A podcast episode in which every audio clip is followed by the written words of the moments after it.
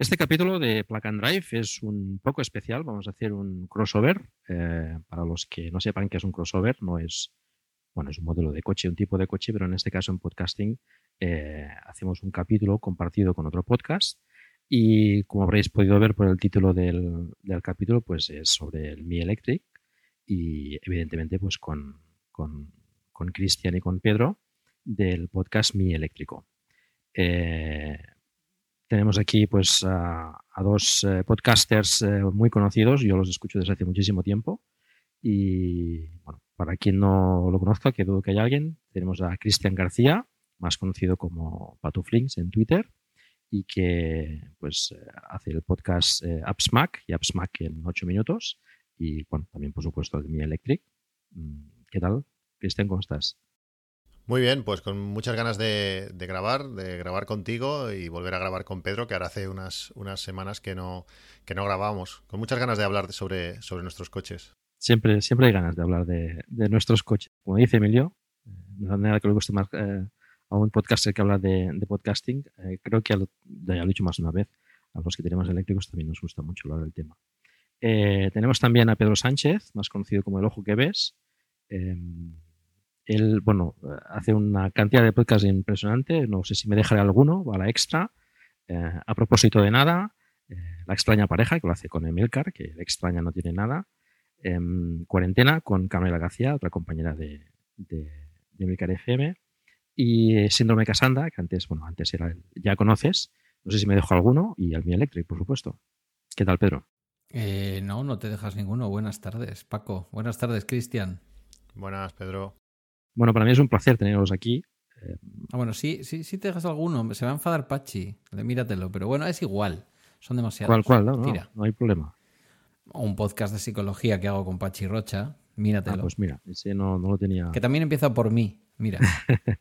ese no lo tenía fichado.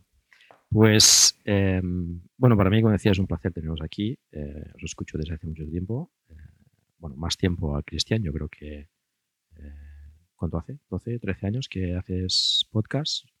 Sí, en 2007 creo que empezamos.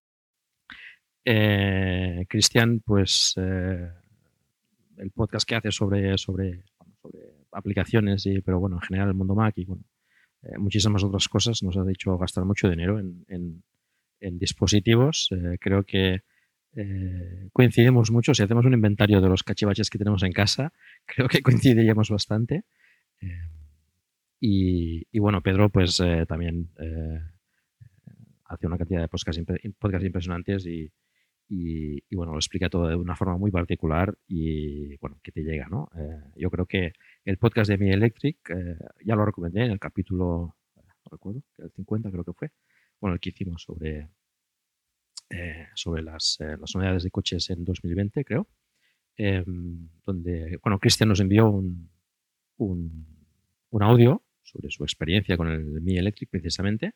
Y... Sí, además con la emoción de los primeros días, esas ganas de, explicárselo a, quien fuese, que creo que creo que estuvimos hablando antes y también te estuve escuchando mucho, repasando todos tus podcasts, aquellos que los escuché en su momento, pero claro, cuando hasta que no te vas a, hasta que no tienes el coche ahí, mm, dices, mm, sí, lo escucho, está bien, interesante, pero luego interesa repasarlos. Y si alguien está, está para comprarse un coche eléctrico, yo lo recomiendo, repasar esos podcasts que aunque sean antiguos, eh, eh, es actualidad, es, son necesarios. Sí, bueno, hay cosas que no cambian mucho, ¿no? Eh, los podcasts sobre los vehículos que vienen, pues sí que pueden ser quizás más eh, caducables, digamos, pero el tema de la carga, etcétera, pues y otros aspectos del vehículo eléctrico pues, no, no cambian mucho, ¿no? Hay mejoras en muchas cosas, pero no cambian demasiado. Tengo que, tengo que hacer alguno más sobre, sobre la carga para, para aclarar quizás conceptos o hacer un conceptos básicos sobre este tema, porque quizás es de las cosas que, que a la gente más le asusta, ¿no? Eh, en todo caso, eh, vuestro podcast, el podcast Mi Eléctrico, es, es, muy interesante y en cierta forma también complementa un poco a Black and Drive, ¿no? Porque eh, aparte de hablar de, sobre el Mi, que, hoy hablaremos sobre él em, y explicaremos pues, los detalles, etcétera, pero con, en vuestro podcast habláis también un poco, bueno, más bien de la vuestra experiencia con el vehículo eléctrico, ¿no? Con lo cual Black and Drive quizás eh, falte un poco más de este tema, por eso pido muchas veces los audios ¿no? de experiencias de los usuarios.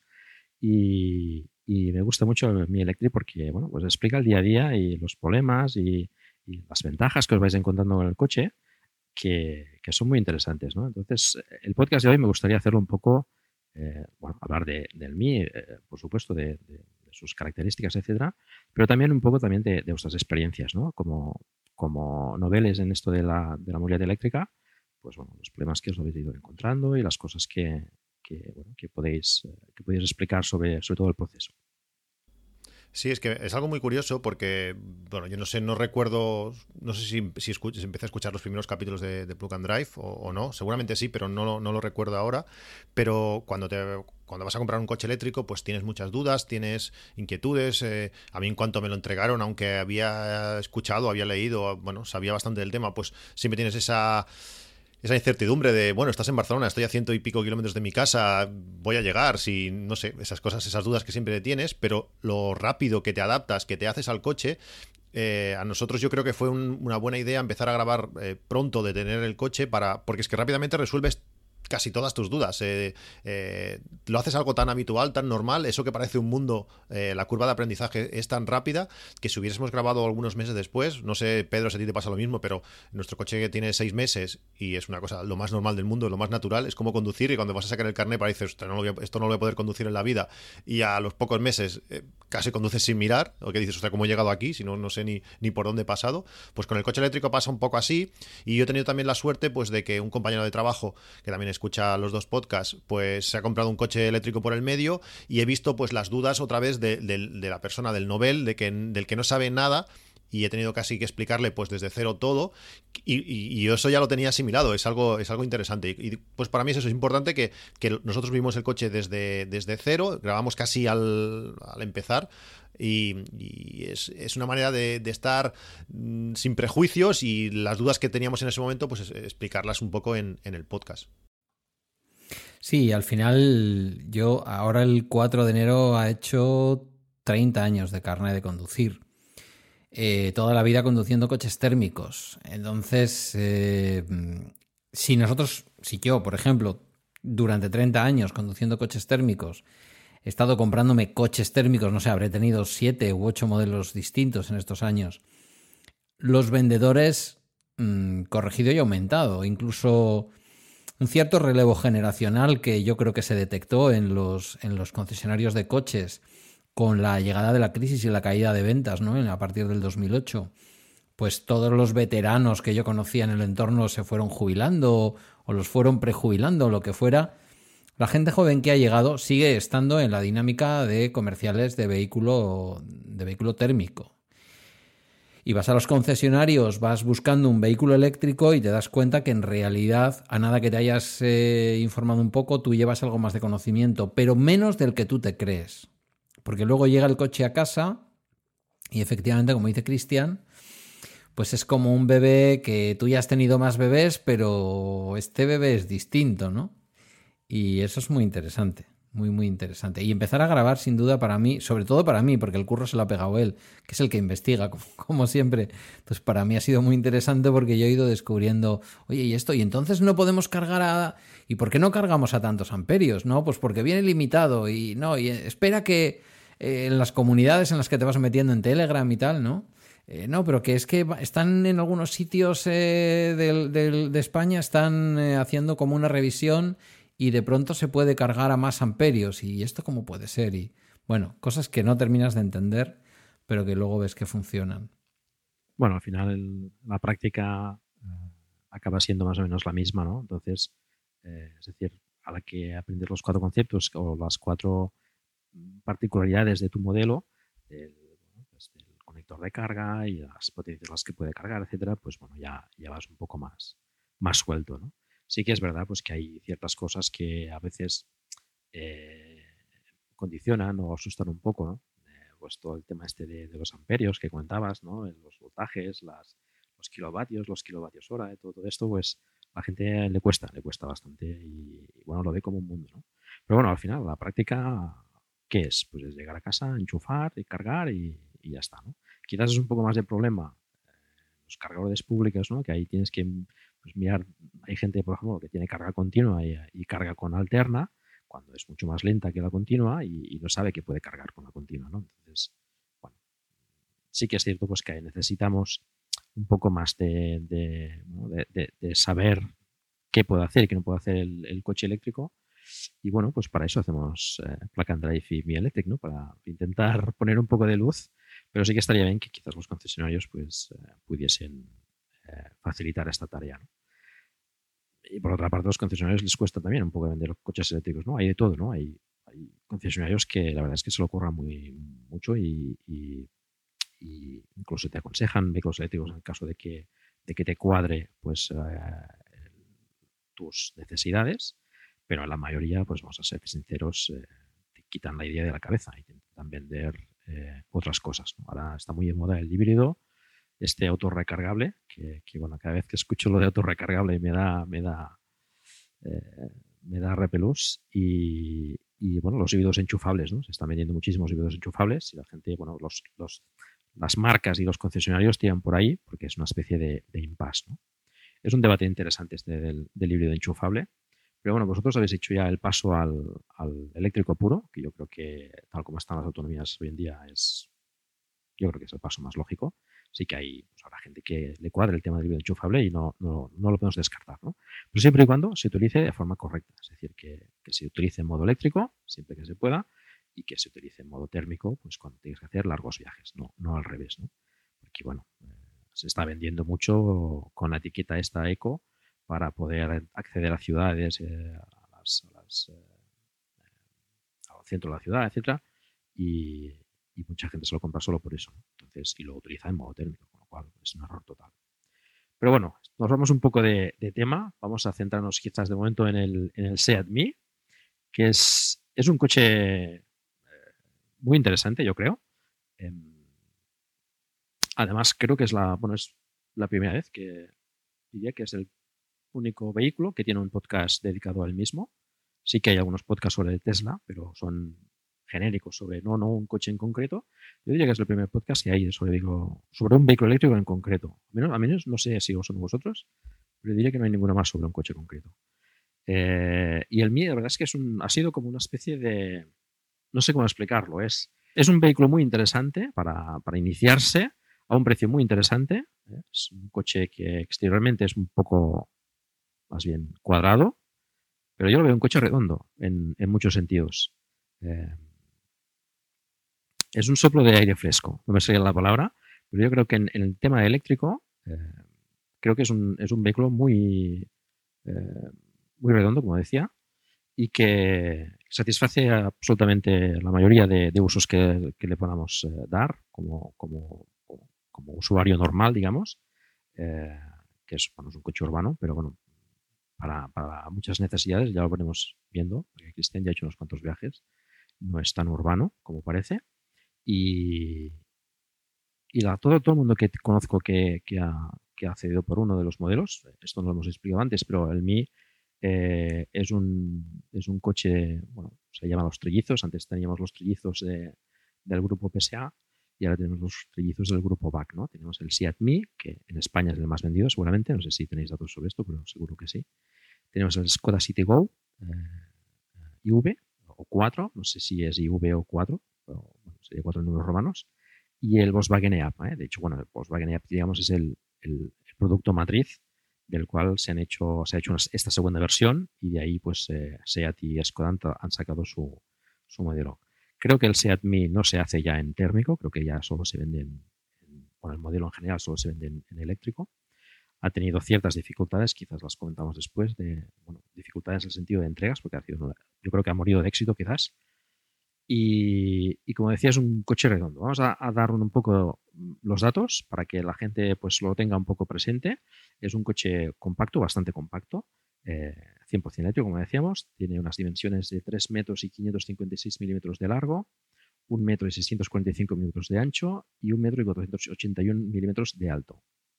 Es un coche, como vemos, bastante, bastante pequeño. Eh, tiene un peso de 1.235 kilos, eh, es cuatro plazas, el maletero de 251 litros y 923 con los asientos traseros abatidos. El diámetro de giro no suelo decirlo, pero eh, es especialmente bueno en este coche, son 9,8 metros, lo cual hace un coche pues muy, muy ágil en ciudad. la potencia del motor eléctrico son 61 kilovatios, es un motor delantero, y que son 83 caballos más o menos, con un par motor de 212 newtons metro. ¿eh? Es un par motor para, para, un coche tan pequeño bastante, bastante, bastante bueno. La aceleración de 0 a 100 km por hora es de 12,3 segundos. Eh, no suelo darla de 0 a 50, pero también creo que es interesante en este modelo, que es de 3,9 segundos, con lo cual pues, te acelera muy bien eh, esos primeros metros. Y la capacidad de la batería son 36,8 kWh bruta y 32,3 kWh netas, es decir, utilizables.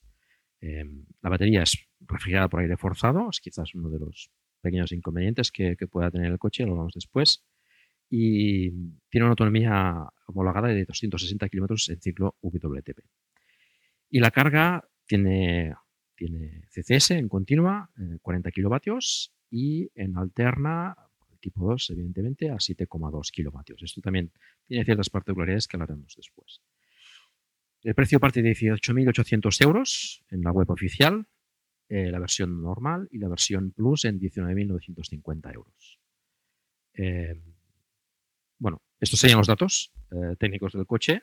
como vemos es un coche compacto, ideal para ciudad, pero como seguramente explicarán nuestros invitados, pues es aquellos coches que dices que son pequeños por fuera y grandes por dentro, ¿no? Sí, yo creo que sería, sería la mejor, la mejor eh, descripción del coche. Realmente cuando lo ves por fuera es muy pequeño, es un coche muy pequeño, pero cuando entras dentro te sorprende lo espacioso que es. Supongo la, la distancia entre, entre ejes eh, hasta los extremos del coche, pues eh, permite eso. Y si te sorprende cuando entras, te sorprende más cuando vuelves a salir y vuelves a ver lo pequeño que es. Dices, no puede ser.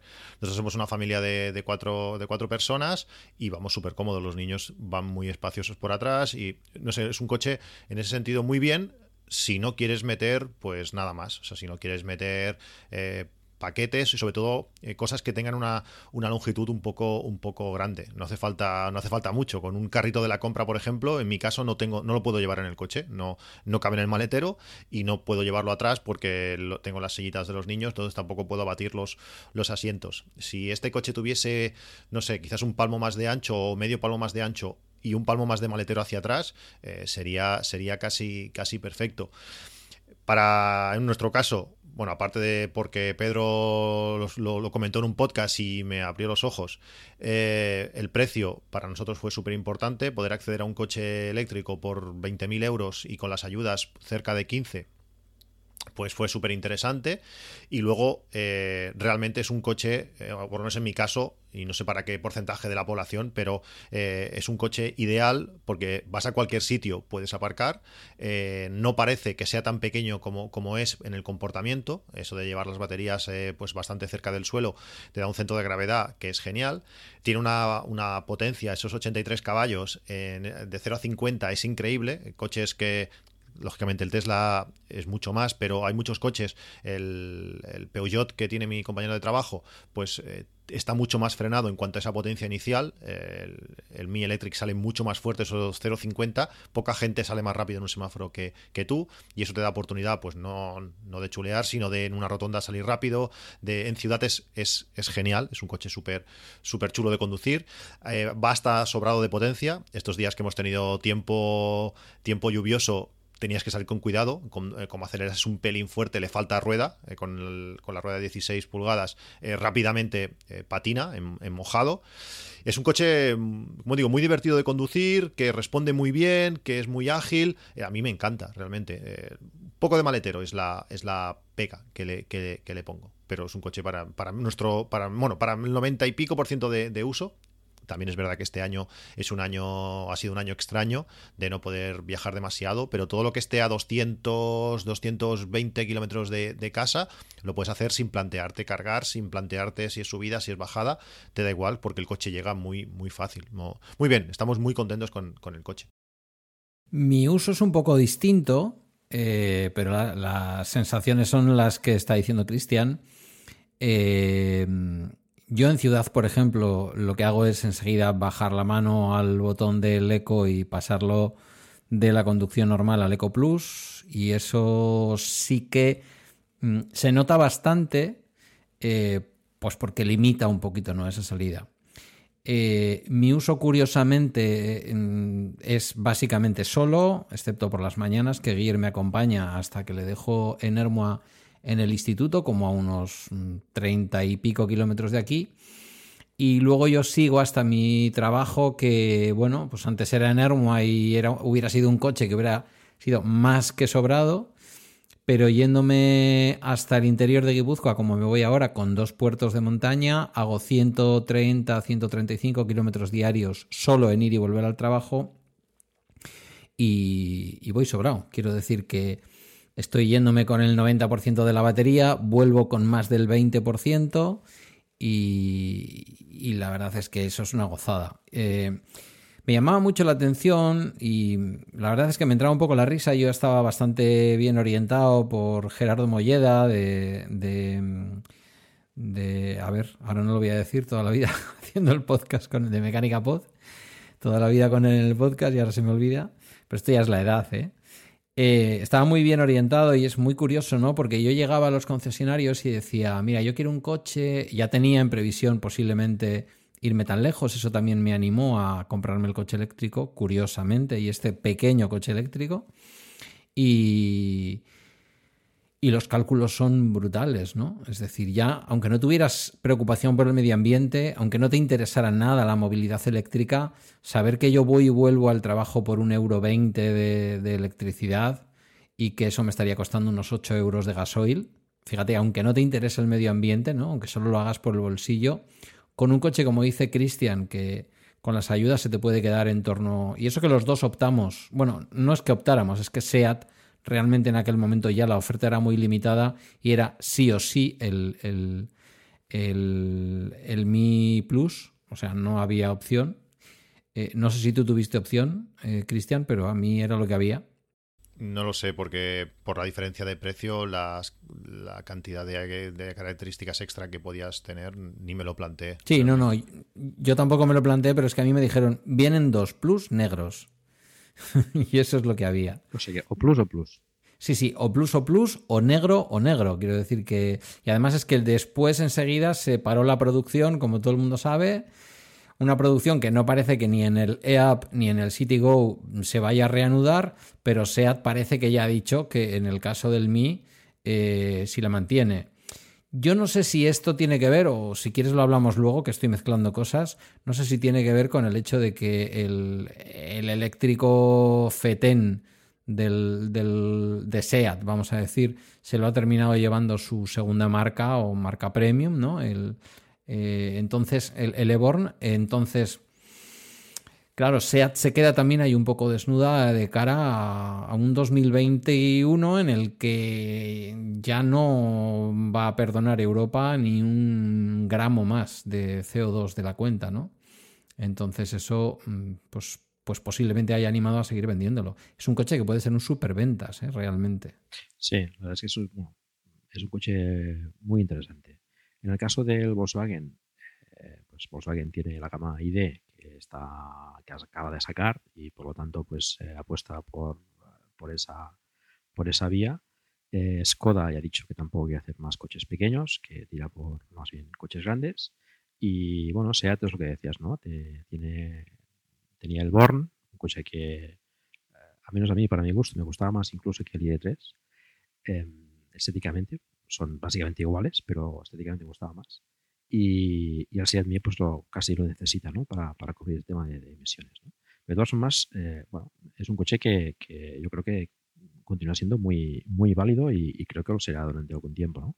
hasta que seguramente el grupo VAX saque el ID1, que será pues más o menos el sustituto, ¿no? ya pensado de forma de, desde cero como, como eléctrico. El, el Mi es un coche que se, se, se, se diseñó, digamos, como térmico, han adaptado las baterías eh, de forma bastante, bastante, bastante buena. Eh, y por eso, bueno, precisamente las baterías tienen una forma muy, muy adaptada, digamos, al, chasis debajo del coche. Pero, pero bueno, que, que pues, como decía Cristian, con el, con el ancho de vías que tiene, eh, la distancia entre ejes, pues bueno, era ideal meter la batería y, para adelante, ¿no? Pues como tenía el EAP, han actualizado el tema de baterías y, está demostrando ser un coche pues con unas, unas ventas espectaculares, eh, los han desbordado tanto a Volkswagen como a, como a Skoda como a SEAT. En, en Alemania además salía un precio eh, excepcional por las ayudas que tienen allí, con lo cual es, es, un éxito total este coche. Que además con los dos ejemplos que tenemos aquí, ¿no? El de Christian, que, que, bueno, que quizás hace unos kilómetros diarios eh, menos que, que, Pedro, que hace pues, 130, has dicho más o menos. Sí, dejando a Guillermo, entrando a dejar a Guillermo unos 135 más o menos. Pues son dos usos muy diferentes que cubren el coche perfectamente. Sí, totalmente opuesto porque eh, su coche creo que tiene una semana menos que el mío. ¿Cuántos kilómetros llevas, Pedro? Pues yo creo que esta semana ya pasaré de los 13.000. Claro, yo tengo 7.100 o algo así. Es decir, yo hago 30 diarios y contando que el primer mes, mes y medio hicimos 3.500, nos movimos por, recorrimos toda Cataluña, fuimos hasta el final de Andorra arriba de todo, eh, o sea, el primer mes lo utilizamos a tope, sin ese mes tan loco, pues imagínate la diferencia de, kilómetros entre, entre uno y el otro. Es que lo hemos, lo hemos dicho muchas veces en el programa nosotros, es que es un coche que es como un juguete, o sea, dan ganas de bajar al garaje, eh, ponerte al volante y decir, ah, es verdad, si era eléctrico y cómo gira y, qué sensación de poco peso, de ligereza. Estos días con nieve, fijaos, yo el lunes pasado, porque aquí no está llegando todo lo de la todo lo de la borrasca esta brutal que ha azotado todo el centro y el este del estado, ¿no? Pero eh, aquí el lunes yo tuve que entrar al interior de Guipúzcoa con, con un carril en la autovía, detrás de Quitanieves, y yo tenía justamente el miedo de que al ser un coche que, en el que me resultaba más difícil controlar, digamos, esa potencia bruta, ese, ese torque que tiene así a lo bestia, ¿no? Eh, estando acostumbrado a conducir siempre, además, un coche con marchas, en donde pues ya sé que es mejor subir en tercera a un puerto con nieve para no forzar que las ruedas patinen y tal, yo iba pensando, ya verás cómo me quede parado en algún momento por alguno que se tuerce, por algún camión que para, como me quede en una zona con nieve o hielo, yo esto no lo saco, voy a parecer un novato, ¿no? ¿Y qué va? Se portó como un jabato. Yo para mí, o sea, lo que cuenta Cristian de sus viajes, de subir a paz de la casa con toda la familia, a mí también me ha dado mucha seguridad, ¿no? Porque digo, a ver, yo solo voy a 64 kilómetros, o 65, tengo que subir un par de puertos, puede que haya nieve, pero me da igual, tengo mm, carga de sobra el coche tiene unos asientos calefactados que ya os digo yo que no hacen necesaria poner la calefacción, que en este tipo de coches siempre penaliza mucho el consumo por, el sistema de resistencias. Y la verdad es que eh, el lunes pasado con nieve y con la peor eh, con la peor vialidad que uno se puede encontrar, que yo creo que al menos en, España es la nieve, no porque no estamos acostumbrados, mm, fue genial ese peso que dan las baterías en la parte baja de un coche tan ligero, ¿no? 1200 kilos, de los cuales 200 son 1250 o 1260 que decías tú antes, de los cuales eso, 250 o 260 son baterías que van abajo eh, y que no las notas. Tú lo decías, no están muy bien colocadas, no las notas. Es decir, si yo no te digo que el coche lleva baterías en algún sitio, no lo sabes. Cosa que sin embargo, y no es por hacer de menos porque es un gran vehículo, pero probando el, Renault Zoe, eh, le dije al chico, o sea, no me veo, no me, llevo los pies como, como si me fueran a dar en, en la barbilla. Ya, es que las baterías, y le dije, pues no lo entiendo, es un coche pensado, ¿no? Desde, desde cero como coche eléctrico, y tuve esa sensación de ir demasiado arriba, y, y, no, y en el Mi esto no ocurre, es un coche, ya digo, divertido, divertidísimo. Bueno, y una cosa que he descubierto Em, siempre viendo los Smart y todos estos, ¿no? Que son aún más cortos. Ya la semana pasada no me había ocurrido, la semana pasada me ocurrió y esta semana me ha vuelto a pasar.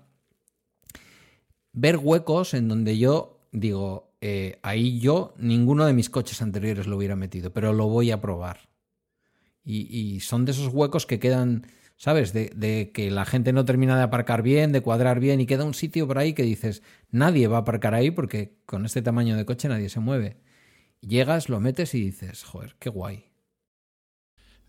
A mí, una de las cosas que me, gusta mucho de, mi coche anterior fue un coche automático, pero de los coches eléctricos y en el Mi en concreto, es el control total de aceleración que tienes. Tú puedes circular a 1, a 2 por hora, a 3, con un coche térmico no puedes. O haces patinar el embrague para ir a 3 por hora eh, o, no lo puedes hacer. Si llega una subida, eh, mm, ¿cómo lo haces? ¿Aceleras, embragas allí para que el coche vaya sufriendo? El coche eléctrico te da control total para acelerar justamente lo que necesites. Puedes salir a la velocidad que necesites y puedes, bueno, dejando pues que el coche frene o, no sé, te da, te da una, un tacto que lo ganas súper rápido, que al principio parece muy difícil conducir con un solo pedal sin tocar el freno.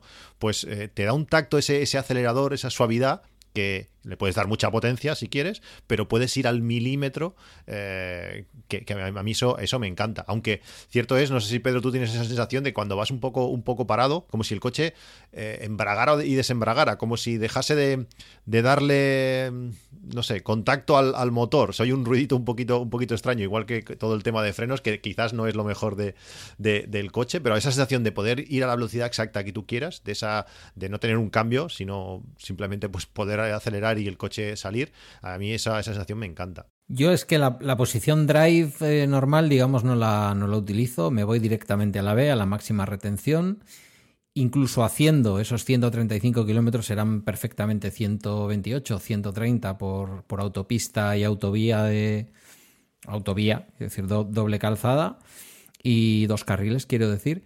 Y aún ahí voy con la máxima retención puesta, porque lo habitual es que yo, excepto por un stop que hay a la salida de la autovía en, Zumárraga, eh, yo utilizo el freno tres veces al día.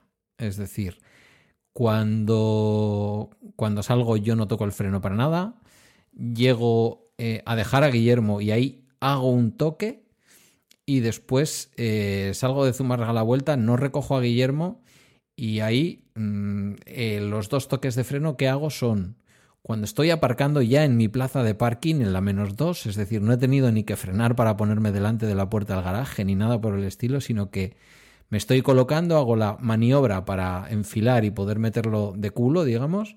Entonces, freno para no llegar a tocar el coche que aparca enfrente mío y freno para no llegar a tocar la pared. Esas son las tres veces que yo toco el freno eh, bueno, más el stop de Zumárraga cuando salgo de la autopista. Cuatro, si, si nos ponemos.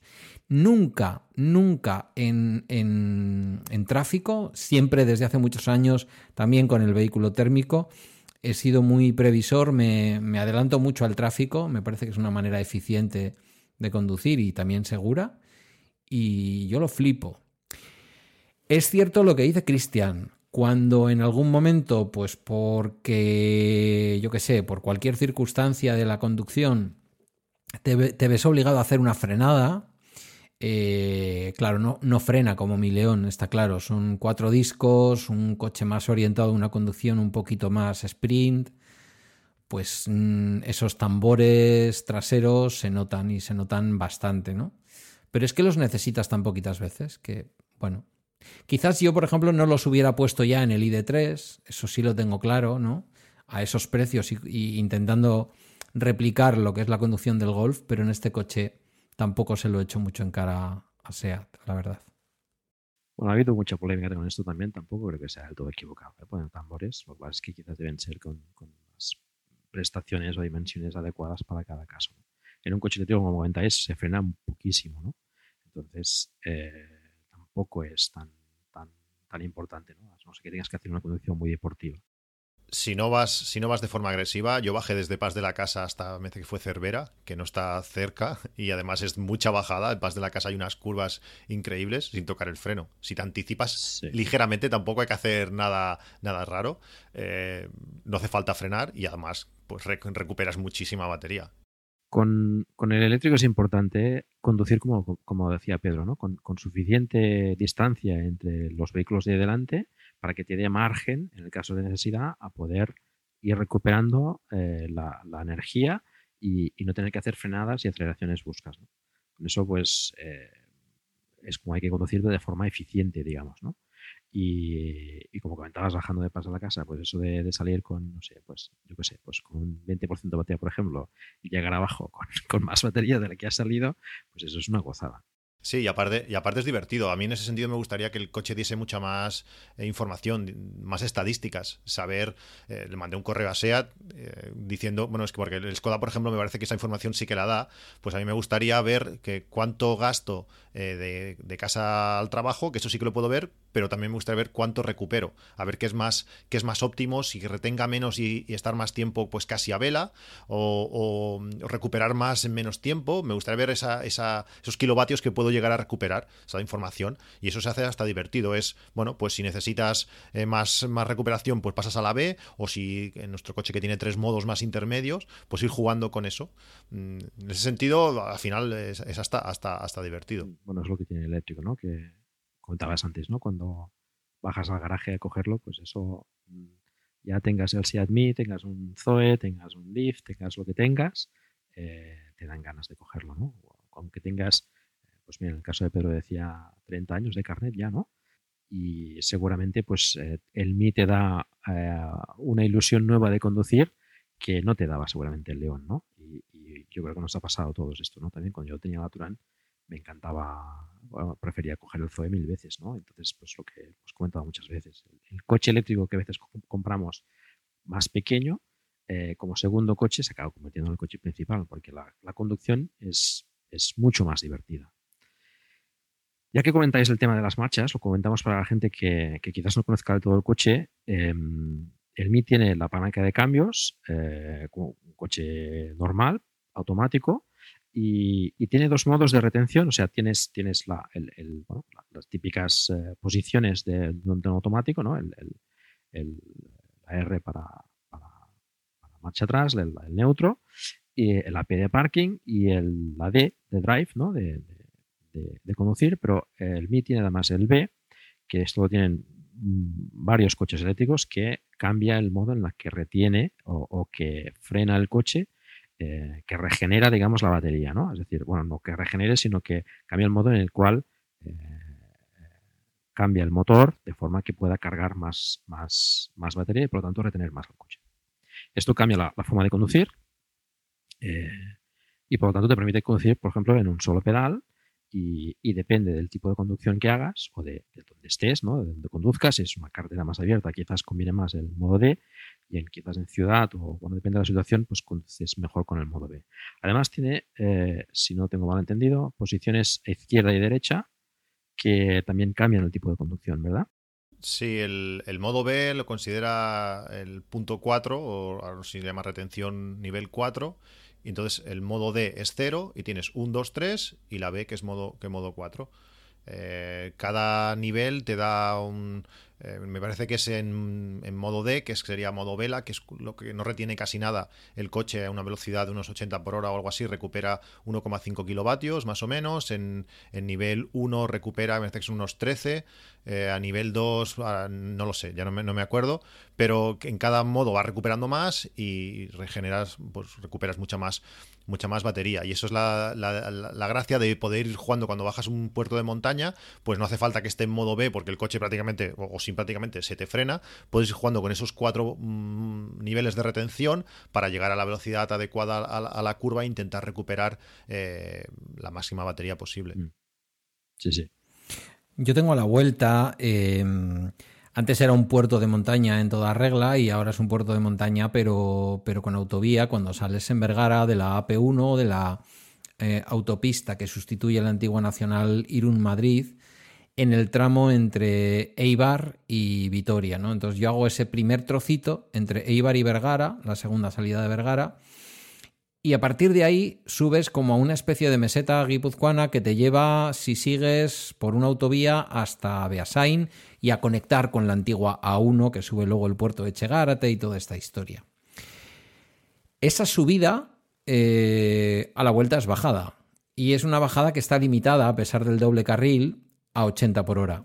Yo lo que hago es colocar el, eh, el automático de velocidad en 85 y lo que hago es poner la posición de retención B. Con lo cual tampoco tengo la obligación de ir jugando con el pedal. Quiero decir que si en un momento dado, por lo que sea, me estoy acercando ya a la entrada del peaje o lo que sea, lo que hago simplemente es desactivar eh, la navegación automática y el coche frena. Entonces, ya digo yo, en mi caso, tú decías antes, Cristian, y esto no lo hemos hablado en ningún programa, de, en ningún episodio de Mi Eléctrico, pero lo hablaremos supongo en algún momento, eh, como hacemos los dos. Mm, yo es que ya me he despreocupado de las, de las eh, formas de retención intermedias, ¿no? Eh, voy siempre solo, entonces es el peso del coche, o casi siempre, ¿no? en esos momentos de retención cuando vuelvo. Y, la verdad es que veo cómo sube, sube. Salgo normalmente, fijaos, yo llego al trabajo mm, saliendo de casa con el 90% de la batería, llego al trabajo y aproximadamente me queda, después de recorrer unos, 60 y, unos 70 kilómetros a la ida, me queda aproximadamente como 94, 95. Cuando yo llego abajo es un puerto muy ligero, pero cuando llego abajo del puerto vuelvo a tener unos 114, 115 kilómetros, depende del día. Es decir, has recuperado como unos 15 kilómetros más de autonomía teórica. Eh, a mí me va muy bien dejar simplemente la B y olvidarme, porque además es la posición dentro de la palanca, la posición más sencilla, porque es la siguiente tirando hacia atrás, después de la posición D, ¿no? Las otras intermedias las tienes que buscar con movimientos laterales que a mí no me terminan de convencer en, el vehículo. O sea, son sencillos, pero hay una cosa y es que eh, así como el modo de retención B te lo está enseñando en, el, en la pantalla, en el, en el LED que tienes, mm, las otras retenciones sabes que las llevas, pero no sabes exactamente en cuál vas. Yo no sé si a ti te pasa, Cristian. Bueno, eh, saberlo sí que lo sabes. Tienes que mirar en, la, en el display que tienes delante. Allí sale una, una, pila. Dependiendo a qué altura esté la pila, es el modo de retención que llevas. O sea, ahí eh, puedes saber en qué, en qué nivel ah, de pues retención está. Mira, yo en eso no me he fijado. O sea, varía la altura de la pila. Sí, sí, sí, sí. Vale, pues eso. Eh, sí que en, la, en, el propio cambio de marchas tienes la D o la B iluminada, si estás en uno o en otro. Pero tienes que mirar muy abajo. Sí, y en la pantalla pues puedes ver si es una B, que estás en la B, lógicamente, y dependiendo la pila a qué nivel esté, es lo que, eh, lo que recupera más o menos. Pues mira, no, no, me había dado cuenta. Podrían, podrían haberse esmerado un poquito más y haber, haber puesto uno, dos y tres, y no porque yo, que soy observador, no me he dado cuenta. Es un coche que está muy bien, como eléctrico está muy bien, pero lógicamente es unos, son unos eh, sistemas de infoentretenimiento de un coche de, eh, de casi 10 años. en ese sentido, no es, no es lo mejor del coche. En cuanto a esto de los sistemas de recuperación o los niveles de recuperación, yo, por ejemplo, eh, tú cuando pones el, piloto, el piloto la velocidad automática, la velocidad de crucero, es, independiente la, la, marcha que lleves. Si lleves la B, la D es igual. El coche hace lo que tiene que hacer. Pero yo, por ejemplo, si voy, yo siempre voy con la B, pero cuando voy con, con velocidad de crucero lo que hago es poner, por ejemplo, la, retención 1, por lo típico que tú vas a 100, el de adelante va un pelín más, lentos, más lento y cuando lo desactivas que el coche no, uh, no se te frene de, de, golpe, sino si, si lo tienes a una retención 1, pues el coche pierde ligeramente velocidad y es mucho más fácil. Si no tienes el pie, si tienes el pie en el, acelerador, puedes controlarlo, depende de lo como lo tengas apretado, pues puedes eh, hacerlo tú de forma manual, por decirlo así, pero es para que no pierda velocidad de forma, de forma tan brusca, para que sea más cómodo con, para los pasajeros. Y luego está, pues, hacerlo de modo manual, cambiar el, modo de recuperación, pues como diversión. A mí me encanta poder, eh, si es una bajada, que a mí me pasaba con el automático, que mi automático eh, reducía, bajaba marchas, pero dependiendo de lo fuerte que, que fuese la bajada, no era capaz de retener el coche tanto y no frenaba. Con este puedes jugar exactamente a la velocidad que quieres ir, porque si la bajada es muy, muy bestia, pues vas subiendo niveles, vas viendo cómo el coche recupera, tú te vas riendo, porque vas viendo que todo el mundo está ahí frenando, gastando eh, frenos, desperdiciando gasolina, por decirlo así, y tú estás recuperando batería. A mí eso, eso, eso me encanta. Bueno, la gracia es que tienes las dos opciones, ¿no? Puedes complicarte lo que quieras y poder ajustar más los consumos, etcétera, o, o funcionar de forma más relajada, ¿no? Sí, en el coche eléctrico pasa, pasa en muchas cosas. Nosotros, o por lo menos yo, porque me gusta buscar mucho el porqué, pero una persona normal mm, es llegar con enchufar, irte y al día siguiente desenchufar, irte a trabajar. A mí me gusta pues buscar más cosas, pero lo puedes hacer tan sencillo como quieras, hasta más sencillo que, un térmico. No tener que ir a la gasolinera eh, nunca más o el día ese que te vas de viaje, que entonces sí que te lo tienes que mirar algo más, pero si no, puedes pasar todo el año sin, sin hacer nada raro. Te convierte en alguien un poco malvado esto del eléctrico, porque me ha hecho gracia el pensamiento que compartías hace un momento, porque yo tengo ese mismo pensamiento, ¿no? Estoy llegando a los peajes, vienes igual a 105, 110, que es una velocidad muy habitual en mí en, autopista, ya lo era con el, con el térmico, con el, con el diésel de, con el León. Eh, y entonces yo llego al peaje y de pronto Mm, ya tengo calculado que es más o menos donde empieza, ¿sabéis? Este suelo bacheado que ponen en el peaje para que si vas un poco despistado te des cuenta que te estás comiendo el peaje, ¿no? Eh, ya sé que es ahí más o menos donde tengo que soltar la velocidad de crucero y dejar que el AVE haga toda su retención. Y ahí a mí me sale un pensamiento siempre, y es que es este pensamiento que tú acabas de decir, que es algo así como, si vosotros supierais que vosotros estáis gastando ahí ferodo a lo loco y que además estáis desperdiciando todo lo que habéis acelerado justo a la hora de ir a pasar por el peaje y yo estoy ganando ahora mismo energía que me da, pues no sé, para un kilómetro más para casa, es un pensamiento un poco, a veces digo, pero, ¿por qué tengo este pensamiento tan, tan malévolo?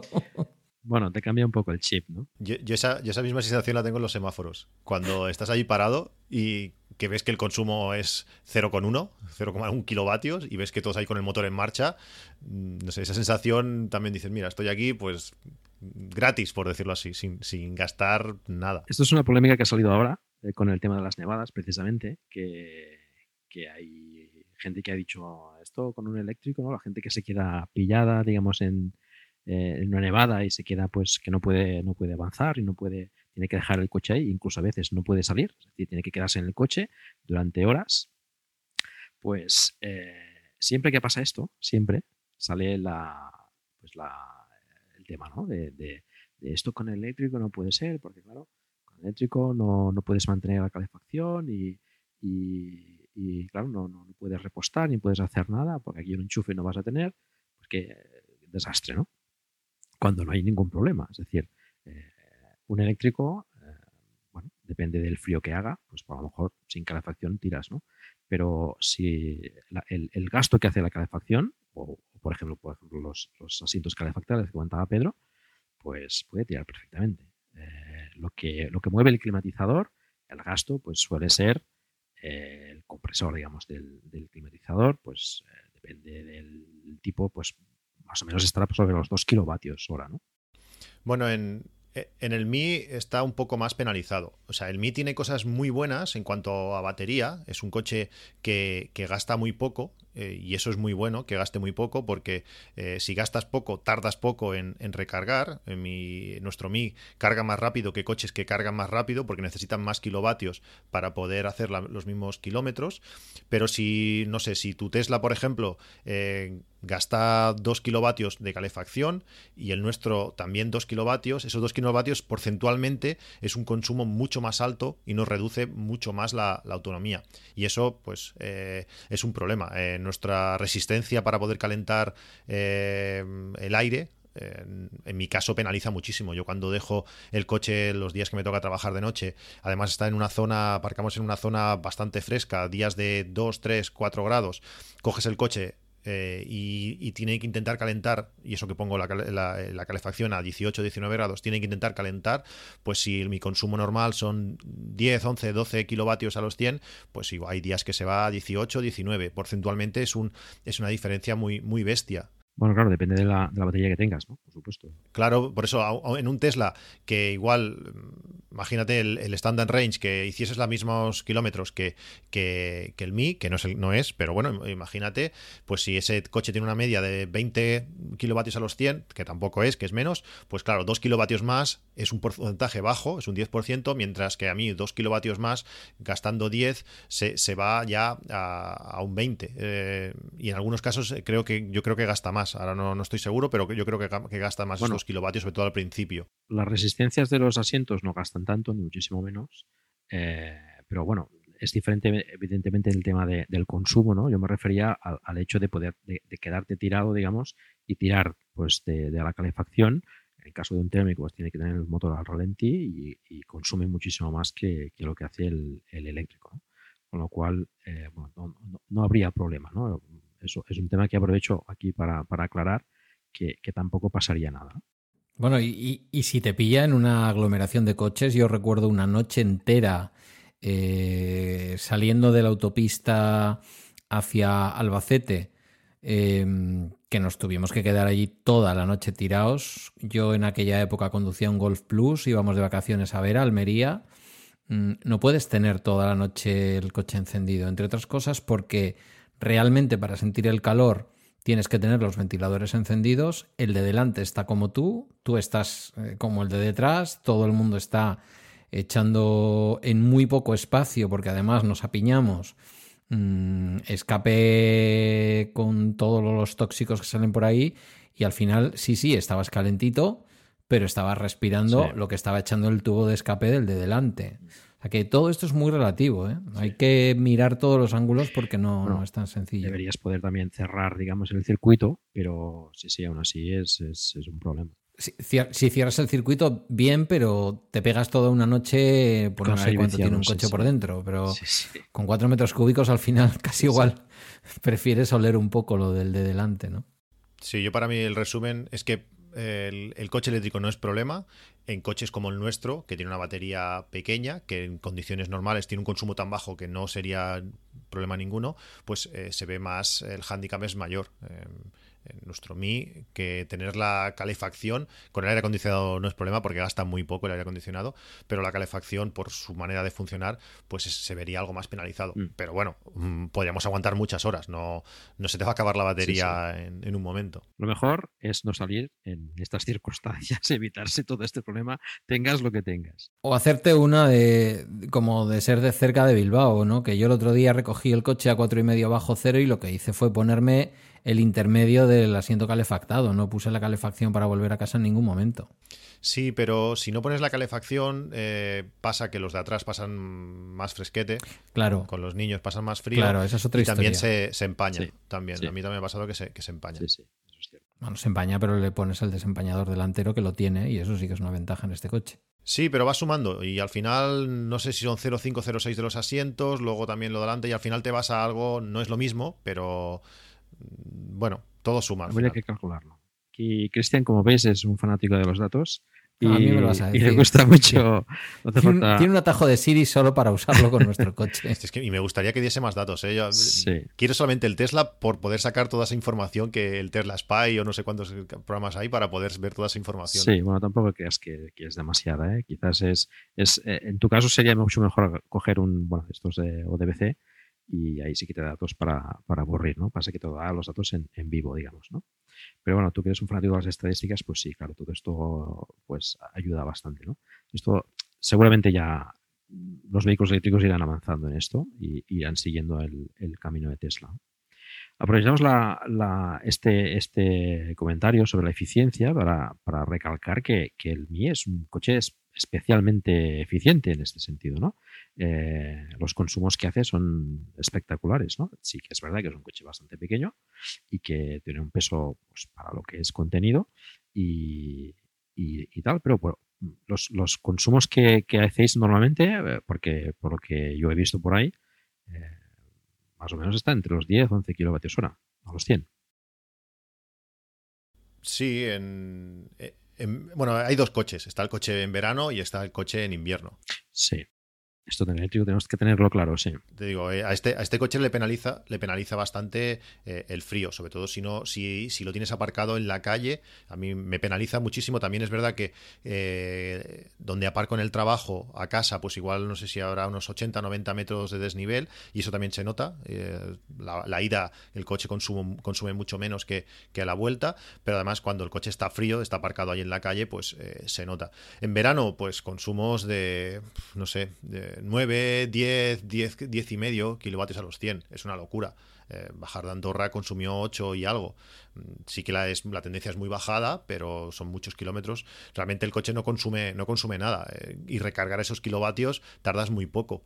Em, si no pasas de 90, el coche consume nada. En cuanto empiezas a pasar de 90, pues eh, la, la, forma física que tiene. Sí, el consumo penaliza pues lógicamente empiezas a parecerte más a coches eh, que son mucho más pesados. Eh, así como un Tesla, según tengo entendido, no le penaliza tanto, consume similar eh, a, poca velocidad y en autopista, este no, este cuando empiezas a acercarte a los 120, el consumo pues sube, sube bastante. Bajando de Barcelona por autopista, pues unos 13, 13 y medio, 14 en verano. Eh, es un consumo que encuentro que está, que está muy bien, te da 200 y algo, no muchos, 200 y algo kilómetros, que no está nada mal. Si te mueves por ciudad, pues fácil te puedes ir a los 300 eh, en verano. En invierno, pues menos, lógicamente. ¿Tú qué consumos estás haciendo, Pedro, ahora, por ejemplo, en tu trayecto? Que en tu caso, pues es, es, un trayecto que, siempre, haces todos los días. Bueno, ahora eh, has empezado a trabajar un trabajo nuevo y, quizás no tengas datos de...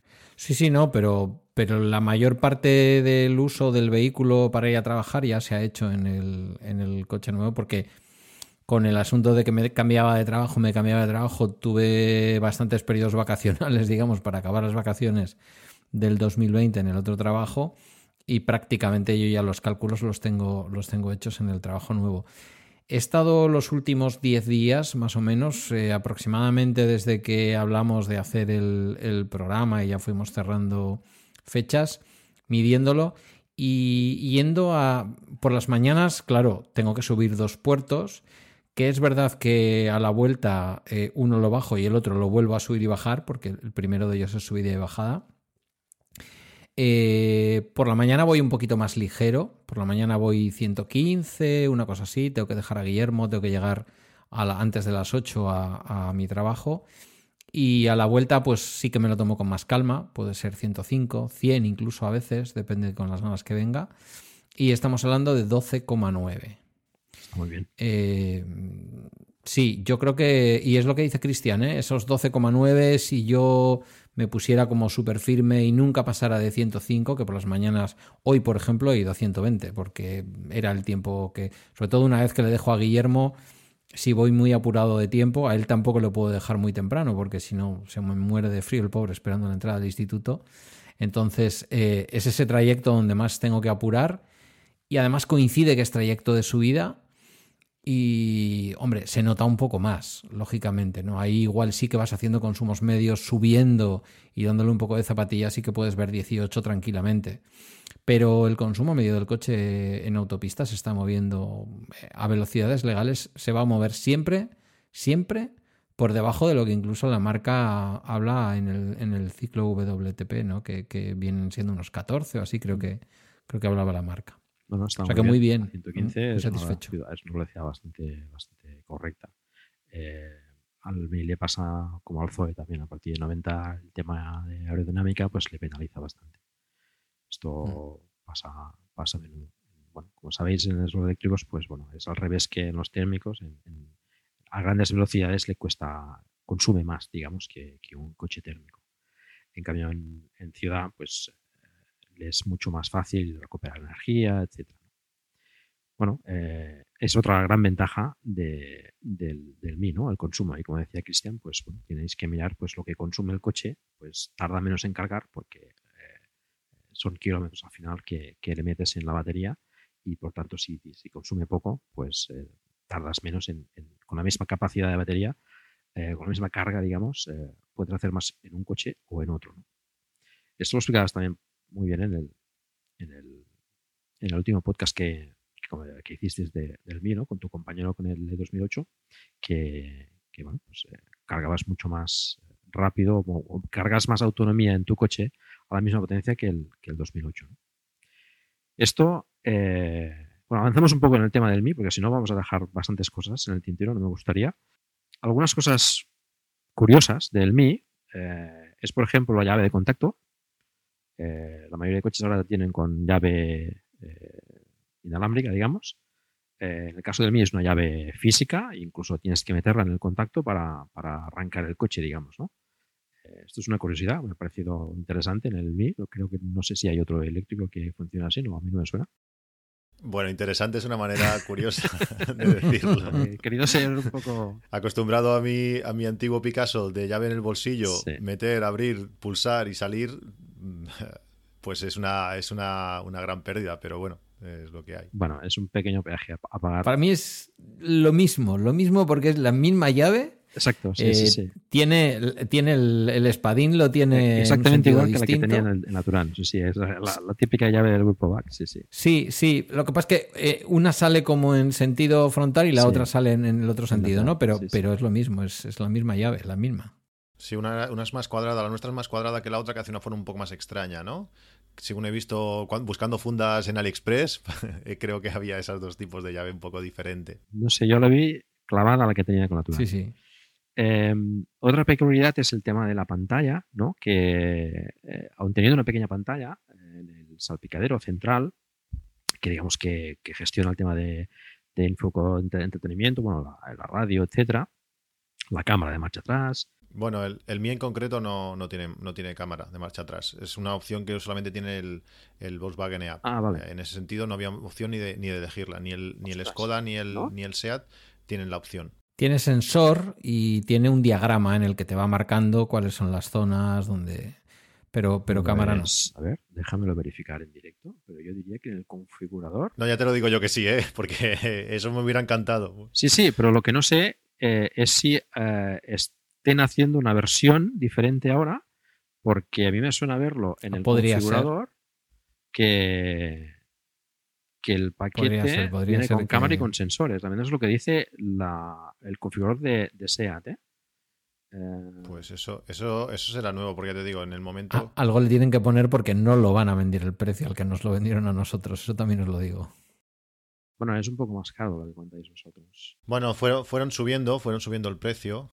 Igual que el SEAT, por ejemplo, tampoco le puedes poner eh, controles, botones en el, en el volante, como así como el, el EAP, y en este caso el City Go también, también lo tienen. Que también dices, ostras, a veces mm, haznos pagar más, pero déjanos la opción de, hacerlo. Hombre, lo de la cámara va bastante bien, ¿eh? A la hora de aparcar. Es que... Sí, eh, yo también, también pasa que es un coche tan pequeño que bueno, no está de más, ¿eh? La cámara estaba, yo, claro, con el, en, el, en Citroën estaba acostumbrado a la visión 360, que era genial, en ciertas circunstancias lo podías aparcar exactamente en el sitio que querías y con este se echa de menos, pero, pero bueno, tampoco con el tamaño del coche tampoco es un súper problema. Mm, ¿Te bajas tres veces del coche cuando estás aparcando en tu parking para ver qué es lo que el diagrama quiere decir cuando te dice lo que te dice? Y a partir de ahí dices, mm, una vez que llego a la zona roja tengo un toquecito más para atrás. Pero bueno, sí, una cámara siempre es interesante. Yo en el Golf, en el Golf, por Dios, en el León no la tenía, tenía los sensores. Al instalarle después un Apple CarPlay, eh, todo el kit venía con una cámara de visión trasera y ya es verdad que una vez que te acostumbras, aunque te la coloquen torcida como me la colocaron a mí, una vez que te acostumbras, pues, pues sí que se echa un poquito en falta.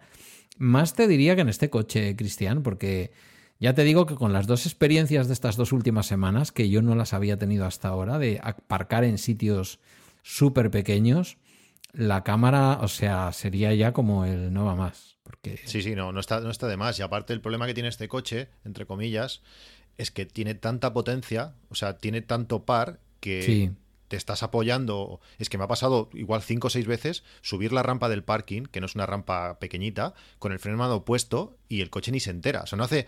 Eh, con cualquier otro coche que he tenido, el coche se levanta un poco porque le está costando, tiene que mover. Este no, este sube y cuando llegas arriba, porque además no te, no te pita al momento, te pita a los 10 segundos, te dice, eh, tienes el freno de mano puesto. dices, ostras, pues si subí la rampa y ni me he enterado. Pues aparcando lo mismo, te apoyas y puedes mover al coche de atrás si hace falta, porque es que, es que tiene mucha fuerza este coche. No, lo notas. Sí, el par es muy bueno. Pues en el configurador lo pone, ¿eh? pone cámara y, y o sensor de distancia. Pues en los detalles. estoy, configurando el coche y no, no lo veo. Eh, tienes que ir a detalles. hay algunas otras cosas que ponía ya cuando yo lo compré y cuando lo compró Cristian, que después yo. Porque hay. Mienten un poco. Mienten un poco porque. Eh, aunque trae, por ejemplo, el sensor de mantenimiento de carril, ¿vale? Que es un poco bruto, es un poco, en fin. Mm, mm, ¿Sabes? Si, si en un momento dado te ves obligado a soltar un poco el volante, eh, posiblemente aquí la chancha mm, te mandaría parar y soplar, porque lo que hace es arrimarse a la raya y pegar un tirón para el lado izquierdo y arrimarse a la raya izquierda y pegar un tirón para el lado derecho y así. Ping -pong. Bueno, pero yo creo que eso lo hacen casi todos. En mi Citroën también lo hacía así. O sea, no, no es como un Tesla que te lleva por el centro, sino lo que te hace rebotar. Es como si hubiese una, una barrera virtual que vas golpeando. Entonces mi cuerpo está pidiendo un Tesla, está claro. Lo que, lo que a mí lo, que es muy frustrante eso que te dice detector de señales. Que eso, pone en el catálogo, eso, es lo que te iba a decir. Detector de señales y detector de señales es que la aplicación de, de SEAT por GPS te dice la señal a velocidad que deberías ir, sin más, ni detector ni nada. O sea, básicamente. que las veía. claro que es lo que yo pensé también cuando lo leí. Es, es, que de eso te iba a hablar, ¿no? Que, que mienten un poco, sí. Porque hacen lo que hace en Google, Google Maps o lo que hace Maps, ¿no? O sea, quiero decir. Bueno, aquí mienten todos, ¿eh? El Tesla pasa lo mismo, ¿eh? Se supone que también debería, todas las cámaras que tiene, debería ver las señales y, en Estados Unidos lo hace, pero aquí no. Aquí también, pero las verá. es probable que las vea. Se supone que Nuestro día, te aseguro yo que no lo va a ver en su vida. No, nunca. Bueno, y no está preparado, claro. Pero bueno, tenéis eh, eh, el otro tema, la otra peculiaridad que, encuentro en este coche, que es, que es lo que comentabas de, lo que comentábamos de la pantalla central, que tiene eh, un soporte de móvil encima de, la consola central un extraordinario soporte de móvil. Gracias por la, por puntualización. Verás, por qué te lo voy a decir, porque vas a hablar del otro. No estoy de acuerdo. Vas a hablar del otro y, yo voy a poner más en valor el soporte que el otro, pero bueno. Claro, pues ahí, ahí pones el móvil, cosa que llevamos todos, y, se utiliza el móvil con la aplicación específica de cada coche, ¿no? Con la del, la del mío, la del CityGo o la del app, y, te da todo tipo de información que te daría una pantalla central típica de, cualquier coche, ¿no? con lo cual pues por ejemplo ahí tienes eh, de forma muy sencilla y práctica, pues eh, Apple, Apple, CarPlay, digamos, en su máxima extensión, ¿no? Es decir, tienes, por ejemplo, pues el, móvil, tengas lo que tengas, Apple o, Android, las aplicaciones que necesites, ¿no? Eh, aparte de las del coche, que, bueno, te da información que, bueno, para Cristian no es suficiente, pero seguramente esto puede mejorar, quizás en alguna actualización de la propia aplicación, ¿no? Mm, yo estoy muy en desacuerdo. Es, al principio me, parece, me pareció una buena idea, pero primero, eh, creo que los tres somos usuarios de, iPhone. El Face ID eh, no se lleva nada bien con la posición horizontal del móvil. Eso sí. Vamos, que eh, no funciona bueno, sí, si haces así con la cabeza, no me estáis viendo, pero si tienes la cabeza en la misma posición. No pues llevas la máscara puesta. Claro, la máscara, por supuesto. Eh, el sistema operativo no se lleva bien con la posición horizontal del móvil. Entonces, si tienes que entrar a según qué aplicación, tienes que estar girando también buscando a ver dónde está la aplicación ciertas aplicaciones, una vez estás dentro, por ejemplo Waze, eh, no se lleva demasiado bien, aunque funciona, no es la mejor posición, está pensado para que esté en posición vertical y todo eso ya no lo puedes hacer con, el teléfono inclinado. Yo, yo llevo al final un, soporte que utilizaba para poder volar el dron y colocar el iPad, imaginaos, que tiene pues una, una pieza que, que simula el tamaño del móvil, pues va cogido allí donde debería estar el móvil y me permite rotar para ponerlo en vertical eh, y luego toda la información esa que, su aplicación en teoría eh, te da, que bueno, en teoría no, y la da, eh, es, mala, es insuficiente. Es, no sé, Pedro, tú, pero eso no se usa para nada. Los mapas son malos. No la enchufo nunca. No la enchufo mm, nunca y además me, molesta no sirve. cada vez que enciendo el, coche y que me empieza a decir, no se ha conectado, ok, y no sé qué, sí, ok. digo, a ver, mm, a mí el soporte sí me gusta, pero he hecho trampas. Quiero decir, mm, mm, si me habéis oído alguna vez hablar de esta rareza mía, yo casi siempre tengo un Android también por ahí y ahora con O2, eh, como tenía la, eSIM en el, en el Apple Watch y, la eSIM en el, en, el, en el 11 Pro, pues me sobraba una eSIM, ¿no? Porque para eso pagas los 5 pavos de la multisim a O2. Entonces dije, tráete para acá una SIM y con un Xiaomi Note 8T o algo así, pues lo que, lo que he hecho una buena parte del tiempo, ahora no lo estoy haciendo, pero hasta antes de Navidad estaba haciendo, es conectar el iPhone al, al Bluetooth del coche para tener, digamos, lo que es una conexión normal de Bluetooth y poder mm, hablar por teléfono y poder lanzar con Siri llamadas y tal y cual. Y después tener en, horizontal, un, Android barato, pero muy grande, con una pantalla mucho más grande que la del, que la del 11 Pro, que me hace las veces de pantalla del coche. Y el. Sí, sí, sí. Es que eso no puede ser. Tú intenta, intenta abrir Spotify, que Spotify no gira de ninguna manera. Intenta eh, usar Spotify ahí inclina. Es que no puede ser. No, no, Spotify, Spotify en el Android, te lo enseño ahora si quieres, ¿eh? Spotify en el Android girará, pero ahora, ahora igual me equivoco. Ahora igual me equivoco, pero yo diría que en el iPhone no en el gira iPhone de no. Manera. En el iPhone no. Entonces, es un desastre. Por eso va una. Por eso no sé, yo creo que, que, la idea, la idea no está mal, pero. Pero es que si tienes un iPhone, te tienes que comprar un. Te tienes que comprar un Tesla. Quiero decir, si te compras un Seat has, has de tener un Android, sí o sí.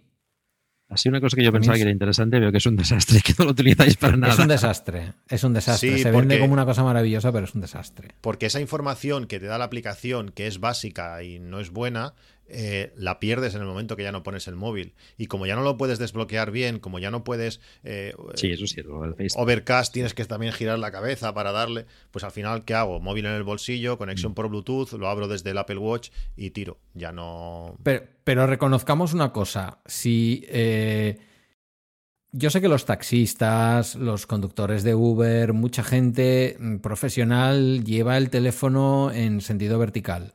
Lo sé, pero es bastante natural pensar que si las pantallas que traen los coches que cuestan pasta eh, son horizontales, que SEAT piense en que debas colocar tu pantalla en horizontal, la pantalla de este, de este Xiaomi, ¿vale? Que la puedas llevar así. Entiendo que no es un problema de SEAT que iOS no acepte tumbar el teléfono. Será un problema en todo caso Mm, ¿Cómo que lo que piensa es que se, va, que se va a ahorrar no sé cuánto de la pantalla. Eh, si tú al final coges eh, y le das un tamaño un poco decente a la pantallita para poder tener CarPlay o similares, pues el problema se, resuelve. O sea, eso es. Mm, bueno. es que incluso el, el, tamaño es. Yo creo que sería suficiente. O sea, no es muy grande, pero es suficiente. Lo que tenía que haber hecho es, en todo caso, mm. hacerla táctil para poder. No, yo creo que yo creo que no. Es bastante estirada. No. Pero para dar la información que te da con el móvil, eh, es más o menos la misma pantalla. Sí, eso sí. Sí, no tendrías mapas, pero es que también sus mapas son lo que son. Y luego la información que da de dónde cargar y todo eso tampoco es buena. Te dice, no vas a llegar. Y dices, ¿cómo que no? Pero, o sea, no está bien. Funciona, eh, pero al final la utilizamos pues para para marcar las horas de, bueno, el nivel de batería que queremos que cargue el coche, las horas de salida y alguna cosa más, pero por el resto no. Ya ves, Paco, que a pesar de la discrepancia con el asunto de la posición, vale bastante más el hecho de que te permitan llevar integrado en el, en el salpicadero un extraordinario soporte de teléfono, eh, eh, sin entrar en la polémica de, de que es apaisado y no permite colocar en vertical. Sujeta muy bien que cualquier cosa que tú pongas ahí con ventosas o tal, todos sabemos que a la larga terminan dando problemas mm. o tienes de alguna manera que dañar el salpicadero. Y, esto, claro, es que viene la clavijita, lo metes, lo puedes quitar también, o sea, es decir, se pone y se quita si tú quieres, pero si lo dejas puesto, va genial, mm. genial, genial. Es que esa solución, si, rotase, o sea, si se, puede al final tiene una, pieza que, sí, estoy de por arriba y dos laterales. Si la de arriba se levantase más y las laterales pudiese cerrar algo más, es que simplemente si te llaman, bueno, sí que puedes hacerlo con la tecla de, la radio, pero es que ya para ver el nombre no es lo suyo, no es lo suyo. Igual en Android está mejor pensado, pero con iPhone... Eh, no, no es que esté mejor pensado, es que Android te permite hacer funcionar el teléfono en, horizontal, nada más que eso. Pero bueno, sí, tienes razón. Bueno, con el, con el éxito que está teniendo, eh, pues no me extrañaría que saliese algún tipo de, accesorio de terceros que, que permita sustituir este soporte por uno que se pueda rotar. A ver si. Bueno, es que eh, conociendo a alguien como Cristian.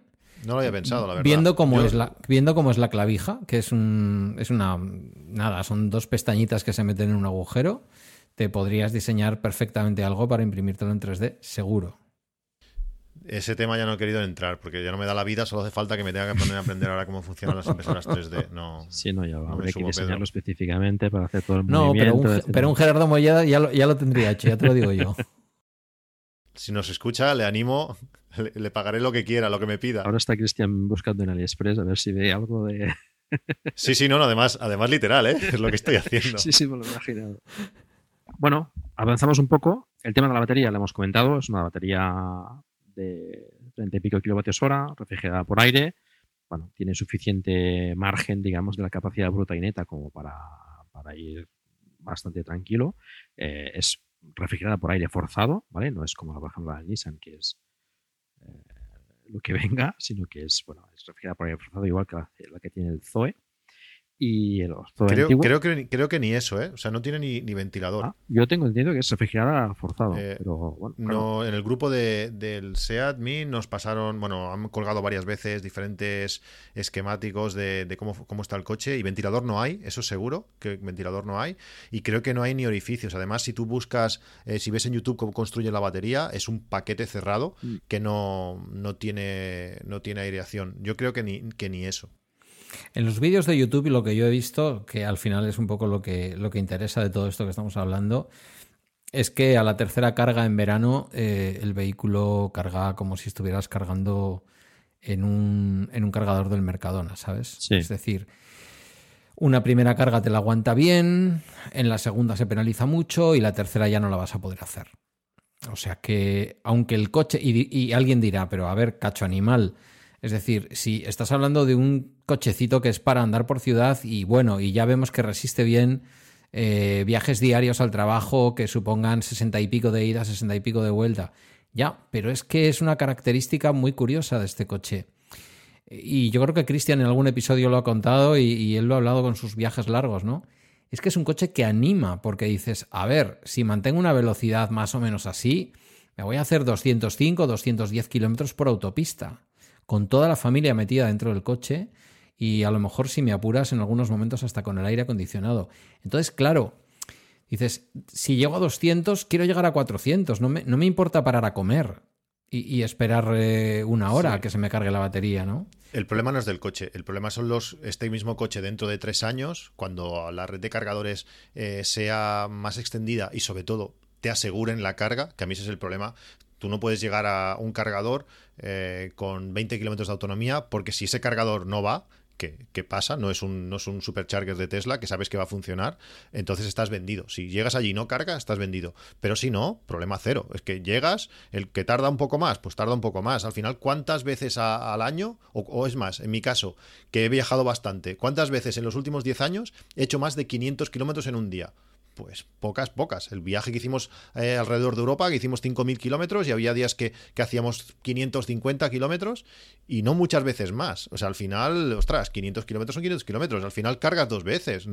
No es descabellado. El problema es eso, es que la red de cargadores tiene que darte la seguridad de que cuando llegues, cargues porque no solamente ya es que el cargador no vaya, sino que llegas allí, regístrate, que problemas. Y eso es lo que no puede pasar. Y si estás tú solo y pierdes 20 minutos para empezar a cargar, pues yo qué sé, te molesta, pero, pero claro, si está con la familia, encima en un viaje, igual te están esperando pues en el punto de llegada, no puedes llegar a partir de tal hora. Entonces, ahí ese es el problema. Pero cuando la red de cargadores esté bien extendida y, sobre todo te dé fiabilidad de carga, no es problema ninguno. Es que tienes que parar cada, cada 200 kilómetros a, descansar un momento. sí, sí. Eso no es problema. El, el, problema es que si ya estás en la tercera carga y en la tercera carga está cargándote a 4 o a 5 porque están calientes las baterías. Pero tercera carga, ¿cuántos kilómetros te vas? Te estás yendo más de 650 kilómetros. Te estás yendo lejos, sí. Claro, tengo claro que queríamos ir, queríamos ir un día a, a, Córdoba y no sé si desde mi casa hay 800 kilómetros.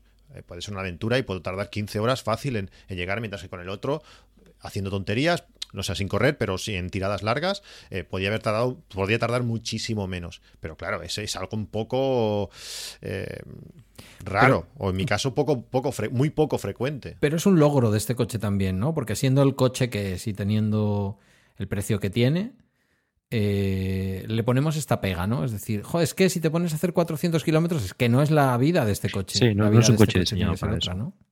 Y este coche estoy seguro que si tú te, tapas los ojos y te dicen vamos a probar un coche eléctrico y te subes sin verlo por fuera, te sorprenderá muy gratamente, que fue lo que nos pasó. Sí, sí, sí. De, cuando escuchamos, pasamos delante de la sala, le dije a, mi mujer, vamos a probarlo, venga, va. Nos subimos y alucinamos. Luego te bajas y dices, pues que el coche este es muy pequeño. Sí, ya, ya, pero súbete. ¿Y cómo se conduce, cómo se comporta? Es que es un coche que si no lo ves, porque estamos acostumbrados que queremos un coche súper grande, que ahora hay varios compañeros del trabajo también se han comprado coches enormes. ¿Y para qué quieres esto? No, por si un día bueno, pues tú verás, no sé, pero, pero no hace falta. Pues este sí. coche, cuando te subes, y si no lo has visto por fuera y no tienes ese ego de querer un coche súper grande, es que es un coche que se conduce genial y te permite conducir muchos kilómetros porque el coche está muy bien sentado. No es un Citroën AX que tenía yo desde en, el, en el 90 y pico, que el coche veías que no. es que este coche está muy sentado no sé, en ese sentido, a mí me da. Luego también habría que ver la seguridad. También dicen las estrellas Euroncap mmm, que tiene, que no sé si tiene tres estrellas Euroncap de ahora. Eh, tampoco yo estaba conduciendo un coche de hace 12 o 15 años que, que bueno, que. Que, en su momento no estaba mal en cuanto a estrellas, pero ahora no tenía nada, no tenía, no te pitaba ni por los cinturones no puestos, no te pitaba un montón de cosas que también resta mucho. No sé, yo creo que es, es mejor coche de lo que aparenta. Lo de la, lo de la batalla es, es, definitivo, lo de la batalla. Yo el, anterior al... Batalla y peso, centro de gravedad. Sí, sí, sí, sí, pero, pero quiero decir, en cuanto al espacio interior, la batalla es que es... Es característico cuando ves el coche en vista lateral, es muy característico. A mi modo de ver, además, con las llantas que trae, es muy bonito. Muy japonés, si se quiere. Esos coches altos japoneses, pero sin la altura, porque a mí la altura me da un poco de rollo, ¿no? Esos coches altos y no me acuerdo qué modelo llegó aquí, que era como muy alto, muy estrechito y muy corto. Y eso no y me poco bonito. Sí, muy poco bonito. Pero yo creo que el nuestro tiene una vista lateral chula y es lo que tú dices, ¿no? Entras y, entras y tiene un espacio interior que sorprende una barbaridad. Y la conducción sorprende mucho, la fuerza que tiene y lo rápido que, lo, lo ágil que es, lo, la chispa que tiene, es, sorprendente. A mí, a mí Eso, eso me cautivó cuando condujimos la prueba de la prueba que hicimos no sé cuántos que decimos, no mucho, pero me sorprendió lo rápido que, aparte de todas las cosas buenas que tiene un eléctrico, este está muy logrado. Es muy ágil este coche. Sí, y esto en la mayoría de conducciones que hacemos ah, en el día a día de ciudad y, pocos kilómetros, pues es, ideal. Para conducir por ciudad, pues lo que pasa es que tiene una desventaja que los eléctricos que, estás acostumbrado a, ver los huecos entre coches de forma diferente. ¿no? En una rotonda, por ejemplo, pues tú ves acercarse un coche a lo mejor con el tuyo térmico no te atreverías porque con el eléctrico sabes que pegas un pisotón y estás ahí puesto. Esto... Sí, eso, eso da mucha seguridad. Yo estuve conduciendo un mes entero el Mi cuando volví a mi Gran Picasso, que es un coche full equip, no le pude meter nada más, el coche era súper equipado, con muchísimas más sistemas de seguridad, con muchísimas más comodidades, pero ves lo poco que tiraba, lo puse a la venta al momento. O sea, fue, fue así, un mes conduciendo el Mi, que eso es, un, es mucho peor coche el Mi, pero es que esa sensación que te da un eléctrico, por muy pequeño y por muy básico que sea, no, no, no podía conducir el otro. Yo no he podido. Yo tengo el, yo tengo el León aparcado al lado del mí. Bueno, pero en tu caso tienes ahí un, tienes Guiller ahí que está esperando en cuanto tenga un poco de edad, que te quedan ¿qué? dos años o así. Eh, pues hace 17 en marzo, pero, pero lo que va a robarme es el mí, estoy seguro. También puede ser. Pero es curiosa la, decisión de Christian, ¿no? De, de, vender totalmente el, el, C4 Gran Picasso, que es un coche bastante grande, ¿no? Que, bueno, le daba pues un uso. Eh, para la familia, pues muy, muy concreto. Y, y quedas eso con el Mi, que es bastante más pequeño. Es, es, curiosa esa decisión que, que tomaste después de tener el Mi, ¿no? Entiendo. Bueno, fue, fue una mezcla de cosas, claro. Eh, también es un coche que se estaba devaluando rápido. Eh, era el momento, tenía justo cuatro años, era el momento si quería recuperar algo de dinero pensando siempre en saltar un Tesla o el amigo del Tesla cuando se pueda. Eh, pues era el salto lógico. Eh, también dices, estamos en, época de pandemia, la cantidad de viajes que vamos a poder hacer se van a limitar mucho. Tampoco, también es verdad que ahora, por ejemplo, Día de Reyes, pues vas a buscar cuatro regalos y cuidado, a ver lo que metemos que no nos va a caber. En ese sentido sí que sí que penaliza, pero era para mí era algo muy lógico eh, gastar lo menos posible porque entre las placas solares y, y, el cargador que tengo gratuito al lado de casa, pues llevo 7200 kilómetros sin gastar nada. Eh, en ese sentido, eh, también, también se agradece. Aunque también es verdad que muchas de las ventajas o bondades que te da el Tesla, eh, pues este Mi ya las cubre y igual me hace plantearme, pues, retrasarlo. Es, una gozada conducir el coche. digo, mm. muchas de las ventajas igual tiene hasta más inconvenientes eh, el Tesla, porque pues tanto como el cuidado, donde vas a, voy a poder aparcar, no sé qué, y todas estas cosas, pues con el Meet llegas, pum, pum, aparcas. En muchos sitios la gente te los cede porque no vas a caber y llegas tú y aparcas. Pues todo esto aparcas sin más miedo. No sé, eh, para mí me llenaba mucho más eh, mi, mi que, el Gran Picasso. Sí, sí, está claro. Bueno, ¿qué más podemos comentar sobre el coche? ¿Alguna cosa que, que queráis comentar?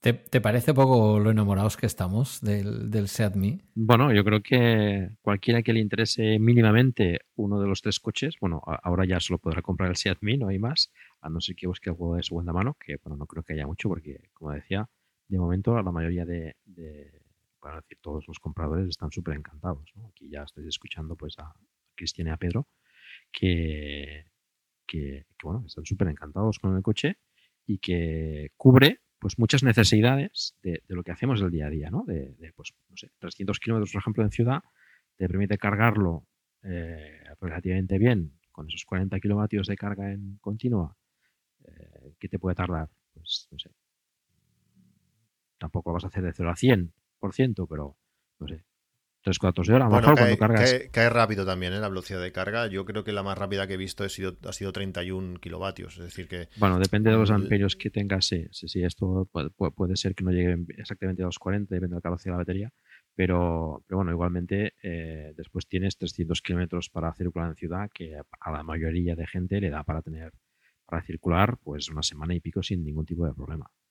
Eh, y lo que decía ahí, decir los dos, ¿no? Lo de callejear, de, circular, de aparcar, eh, de moverse por ciudad y alrededores, que es lo que hacemos la mayoría, el 99% de las veces, pues es un coche perfecto, con poco consumo, a un precio, bueno, ojalá estuviese más barato, pero es un precio dentro de lo que hay de los eléctricos, está muy bien y que y que, bueno, que, es, es, es, muy conveniente para, para, muchas cosas. ¿no? Evidentemente es un coche pues, pequeño, tienes las cuatro plazas, eh, el maletero es más bien, más bien pequeño, pero bueno, 250 litros no está nada mal. ¿eh?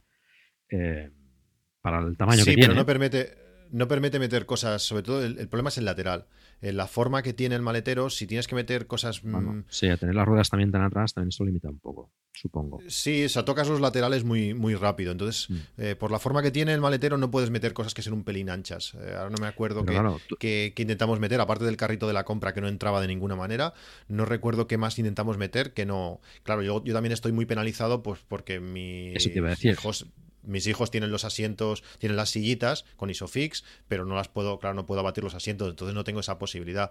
Yo siempre que, explico o que me preguntan del coche, yo creo que es la. Si, si no tienes eh, niños en edad de cochecito, porque entonces si tienes un cochecito estás bastante vendido, eh, es la mejor manera, es el mejor coche en precio y prestaciones del mercado. Si quieres meterte en el mundo eléctrico, yo creo que es la mejor manera para tirar unos buenos años hasta que después, pues cuando el coche eléctrico sea algo más normalizado en cuanto a, precios, en cuanto a baterías más grandes, en cuanto a, bueno, que haya más modelos que elegir, yo creo que es el, coche ideal, porque muchos mm, coches que están saliendo ahora a precios similares, eh, tienen muchas, características muy peores a, este, a este Seat.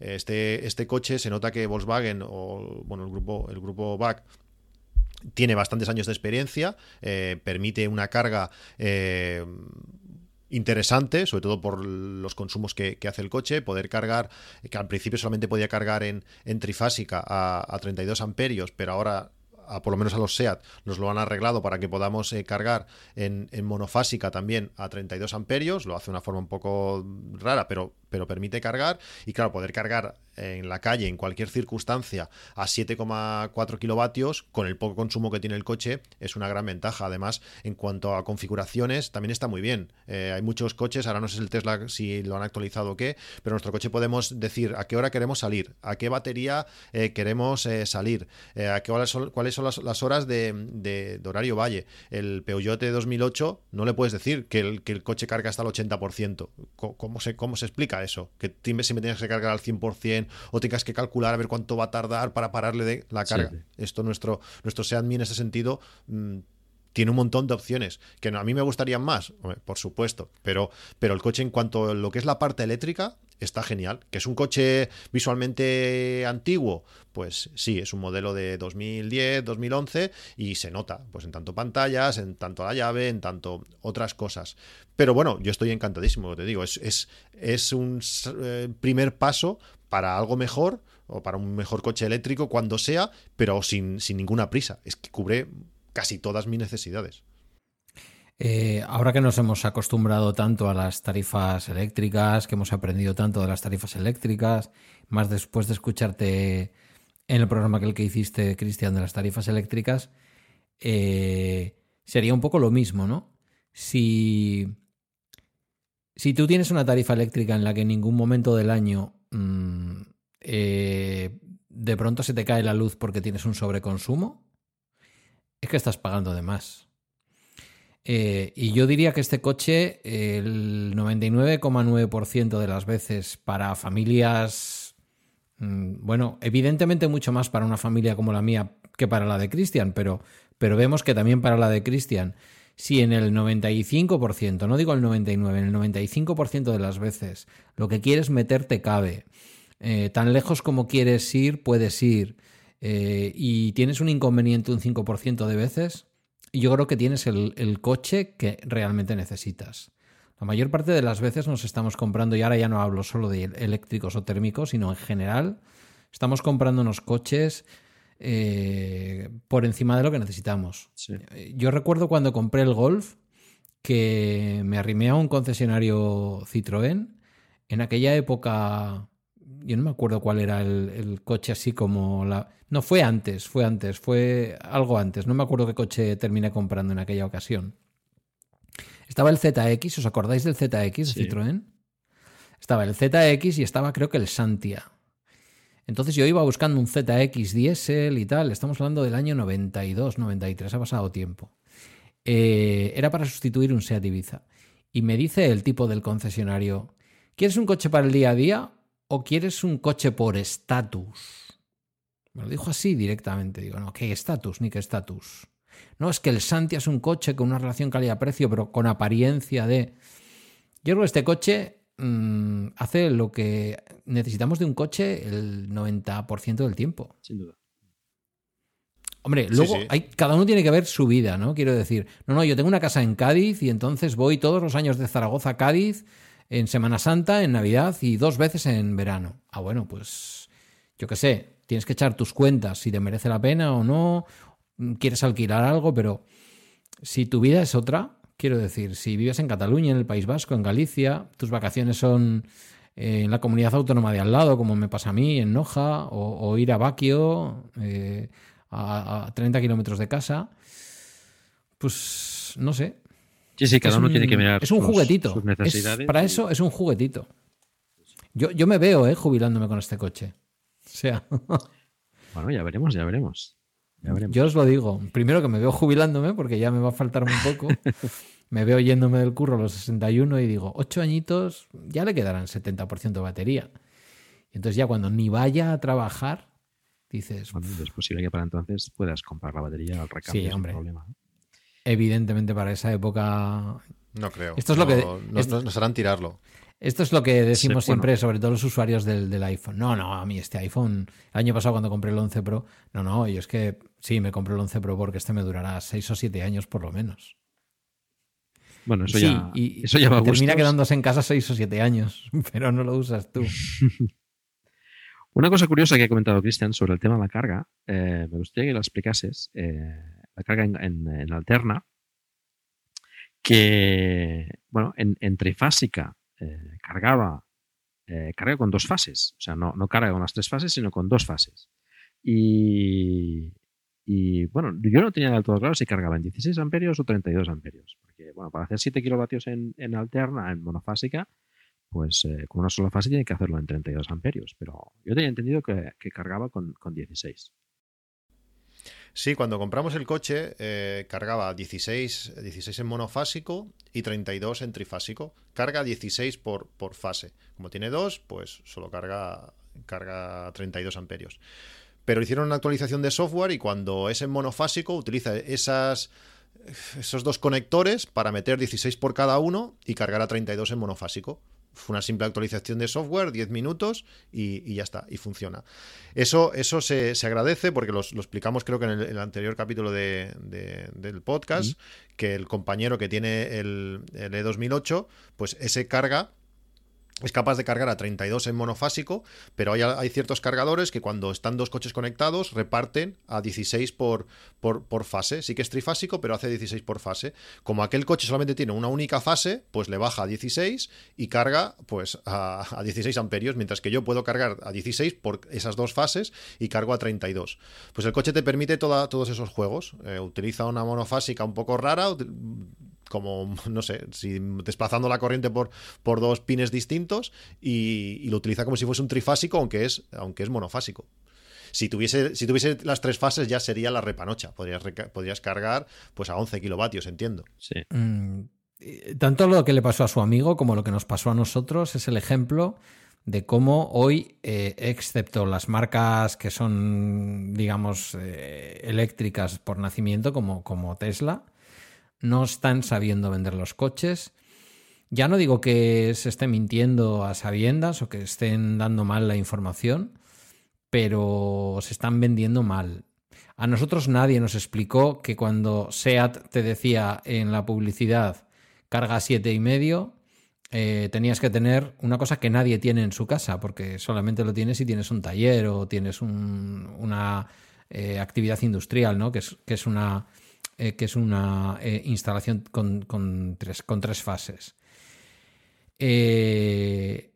yo que fui a ver el, el, el, el Peugeot, nadie me dijo tampoco que había un extra que se puede pagar y además no cuesta mucho y que te permite cargar más rápido, ¿no? Al doble de velocidad. Entonces a la gente le venden el coche y cuando va a cargar dice, ahí va, si no carga. Pero aquí se, suma todo. Eh, yo creo que es desconocimiento del que compra, desconocimiento del que vende. Sí, sí. Eh, es una suma de todo. Te digo, nosotros, yo que más o menos, bueno, ya sabía de cómo de qué iba la jugada, cuando estuvimos cargando en ese cargador, yo no entendía que, que, leche estaba pasando. ¿Cómo puede ser que mi coche, con además con un cable, con un cable como el que nos dan, que es un cable limitado a 20 amperios por, por fase, ¿cómo puede ser que, que mi coche esté cargando mucho más rápido? Al final, un grupo de Telegram, no sé qué, oye, mírate, mira el, el enchufe, mira el coche, y miras y dices, pues si solamente tiene dos pines, o solo tiene un pin, te faltan los otros dos, no vas a poder cargar en, trifásico porque físicamente no está. Claro, eso hasta ese momento yo no, yo no tenía, no me había ni planteado que eso pudiese ser así y que pudieses bueno, él por supuesto, el que lo compró, ni idea, ni se lo planteó tampoco, porque es que no sabes nada, no sabes ni, mm. ni qué conector es, ni tipo 2, ni meneques, ni nada, eh, como mucho menos plantearse de cuántas fases carga y tú ves en el catálogo y pone hasta 11,4 o 11, no sé cuánto. Pues muy bien, pero ni te planteas que eso se pueda pedir y si un vehículo es de stock ya es algo que no, que no miras, te lo encuentras después. Puede parecer que es barrer para casa, pero yo creo que eh, los oyentes que nos están escuchando, que estén pensando, bueno, ellos están aquí y ya están bien orientados, ¿no?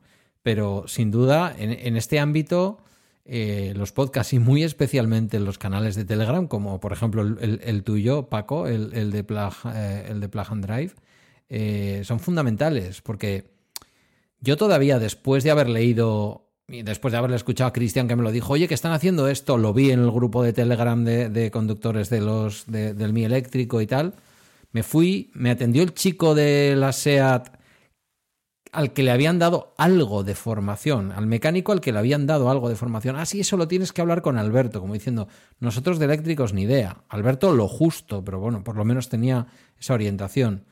Me dice eso me dice, vuelve después de mis vacaciones porque no lo vas a ver hacer nadie más. Vuelvo después de sus vacaciones, me, me atienden antes de que él llegara y me dicen, ¿pero a qué vienes? Digo, no, vengo a esto y a esto, pero...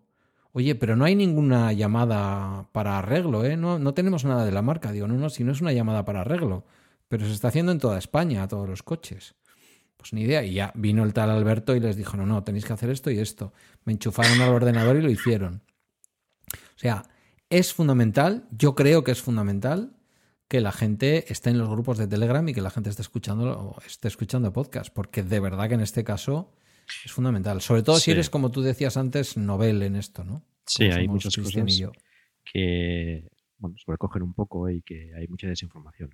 Eh, ya en el capítulo que, que hice sobre, el, sobre la compra de un vehículo eléctrico, el, el, tema de la carga en Alterra es una cosa que hay que mirar bien eh, sobre todo teniendo en cuenta los cargadores a los que puedes tener acceso de forma habitual.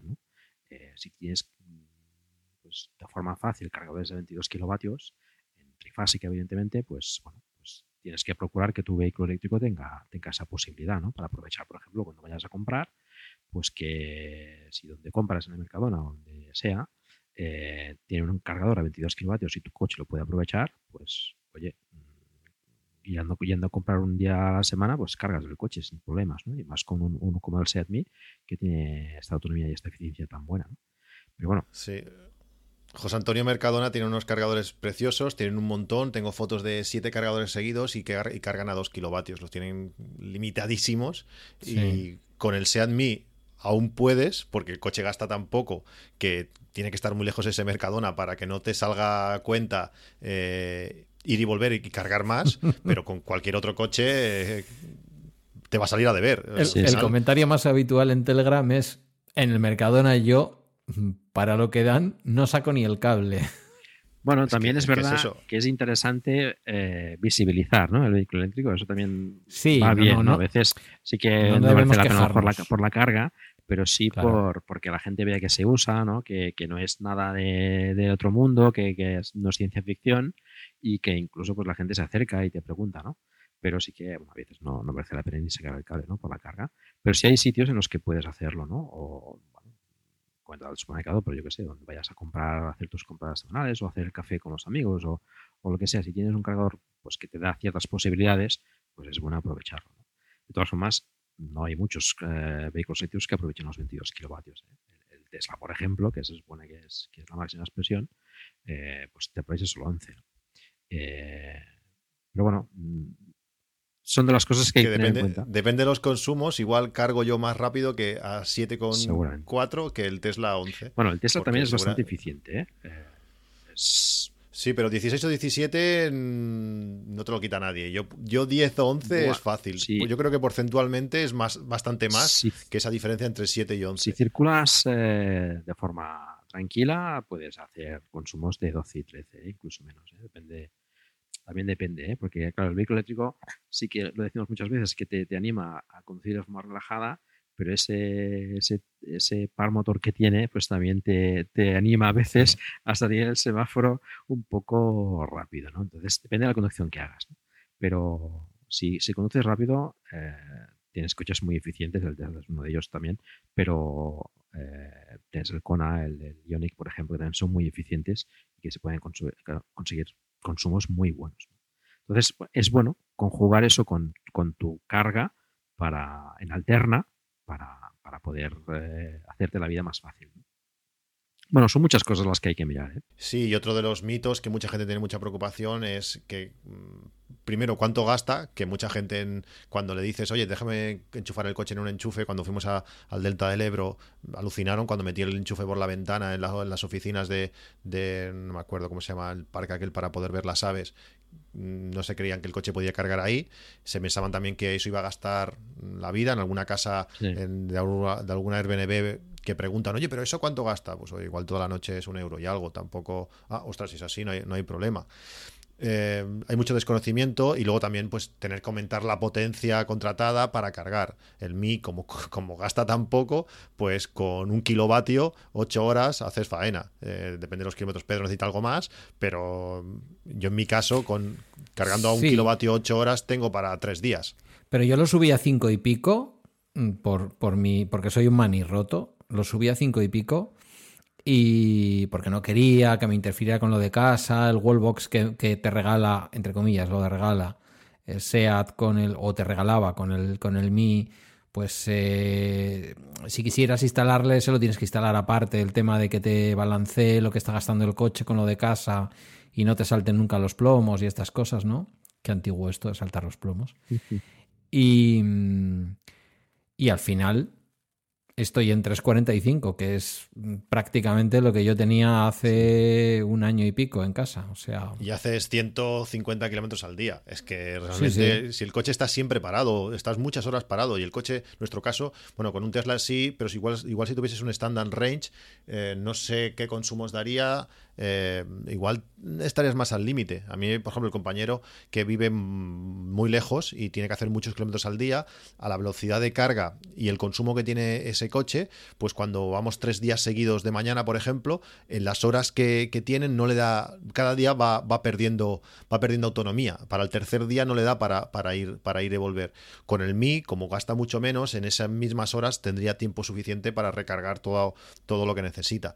Bueno, son cosas que, que, hay que, hay que pensar y sobre todo tenemos el hándicap, el problema de que muchas veces sabemos nosotros más que el del concesionario, que por una parte no quiere saber, por otra parte no le interesa eh, venderlo, porque ya hay muchas noticias de que en cuanto que los coches eléctricos en principio van a necesitar mucho menos mantenimiento y los concesionarios viven un poco, un poco o mucho de, eso, se junta todo y bueno, ahora de momento, pues antes de comprar un coche tenemos que nosotros que informarnos más y corremos el riesgo de, cuando lleguemos allí sepamos más que, el, que la persona que nos lo quiere vender.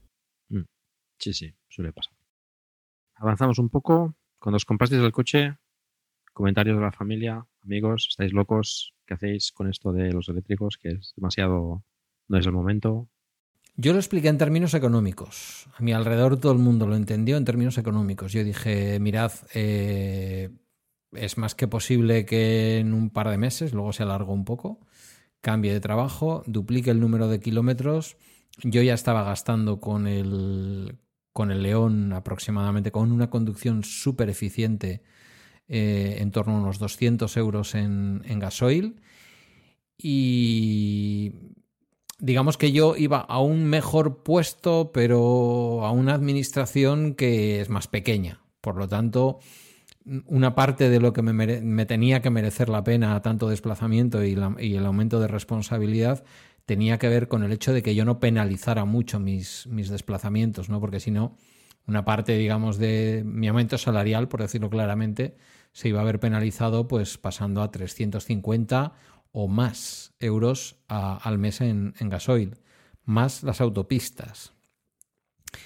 Entonces yo lo expliqué en términos económicos y me convencí a mí mismo también en términos económicos. Y, en buena medida eché las cuentas eh, en términos económicos. ¿no? Yo hice una comparativa eh, y, bueno, me la hizo Gerardo en realidad, que para eso es un profesional del asunto y me dijo, mm, esto te lo pagas, con, con esos kilometrajes, te lo pagas, se paga solo en seis años y medio. Y dije, pues adelante los de Alicante, quiero decir, en seis años y medio me estoy pagando el coche y bueno, pues ya veré si cambio el León, si este ya estará muy consumido, si lo dejo como un vehículo para un rango mucho más cortito porque he castigado mucho la batería y le sirve a Guiller para ir a la universidad, no lo sé, lo que sea pero me pareció como una inversión y todo el mundo a mi alrededor lo entendió. Luego yo creo que junto con eso, todo el mundo a mi alrededor entendió que, bueno, además es el futuro y además es una tecnología que es más limpia. Pero yo creo que si lo explicas inicialmente, digamos, como dice Emilio, si se lo explicas a la población civil con, los dineros, es lo primero que entiende y la gente lo, lo entiende muy bien, ¿no? El impacto de decir, mira, yo a mi nuevo trabajo me costaría ir unos 8, 8 euros y medio y con esto me estoy gastando un euro 25 más o menos. Pero tanta diferencia, sí, tanta diferencia. Yo en mi caso, ahorro económico no lo hay. A ver, sí que lo hay, y sobre todo, pues eso, pensando de recuperar algo de dinero para, para poder comprar un futuro mejor coche, un Tesla o que sea dentro de unos años, pues era, creo que era el momento de, vender y sacarme el gusanillo del coche eléctrico, eh, todo el tema ecológico, eh, juntarlo con las placas solares, todo esto está bien. Pero en, mi caso, realmente lo principal, lo que diga a los demás me da igual. Llega un momento, al final ya cuando tienes una edad, lo que digan los otros, mm, en ese sentido me da igual. Pero es eh, mi mujer, por ejemplo, conducir no le gusta. Sacó el carnet a la primera a las dos, yo no. O sea, en ese sentido ella sacó el carnet mejor, pero conducir no, no le gusta y ahora pues lleva bastantes meses sin, sin conducir. Y este coche pues fue pensado como un primer paso, pues para mí, en, como digo, en épocas de confinamiento, en, en en mi trayecto diario de, ir a casa al trabajo es, ideal. Para poder aparcar en Salou en épocas que hay mucho turista y hay pocos espacios, pues el coche también es, es muy bueno en eso y es un, en vez de coger un coche grande y luego el pequeño, pues para los movimientos cercanos, pues en nuestro caso fue, fue lo contrario. Primero empezamos por el coche pequeño, coche que va a poder conducir mi mujer sin ningún problema. Si con el coche automático ya es bueno, esto es aún mejor. Te, olvidas de, de, frenar, te olvidas de cambiar, te olvidas de todo. Es un coche mucho más, mucho más cómodo. Y al escuchar a Pedro fuimos a probarlo y al probarlo nos convenció. Realmente fue ella que dijo, a ver, ¿te quieres comprar el coche? Sí, pues ya, o sea, no te esperes al mes que viene, vamos ya y aprovechemos el verano para, para, para disfrutarlo. Por eso ese primer mes, nos lo dieron el 24 de julio, pues ese primer mes fue una locura. Fuimos a todos lados, a, todo, a toda Cataluña, fuimos a Andorra, fuimos a donde, a donde pudimos, pasamos un trozo de Aragón. Eh, lo disfrutamos a, tope y estamos deseando que vuelvan, que nos dejen salir primero y que, llegue un poco mejor tiempo que no estemos a cero grados para poder volver a darle caña con el, con el coche. Realmente eh, ese fue el motivo, que como coche secundario para en un futuro eh, poder comprar un, coche un coche mayor para los viajes pero como ya te digo eh, este coche es tan bueno y mata tanto el gusanillo de, de las ventajas y bondades de un coche eléctrico que, igual si no hubiera estado este, igual en 2022 hubiera comprado un coche grande y ahora no lo tengo tan claro. Interesante. cuenta la verdad. O sea, has dejado también de hacer todos esos viajes desde que estáis en Alcohólicos Anónimos. Porque os estabais yendo de bodega en bodega y eso estaba empezando a resultar un poco preocupante. Y seguiremos, no nos dejan salir ahora, pero. bueno, esto hay que aclararlo. Eh, eh, Cristian ha hecho varios viajes por la zona de Cataluña, digamos, en, bodegas. Em, eh, por supuesto, no tiene ningún problema con el alcohol, sino simplemente son, son viajes interesantes para hacer, también que, recomiendo. hay varias, y por, supuesto también en La Rioja, en muchos sitios, en muchos sitios no, España. no patrocinada por el Priorat. Sí, Claro, es que estamos muy cerca, estamos en una zona muy, muy propicia para... para Hay muy buenos vinos por aquí. Claro.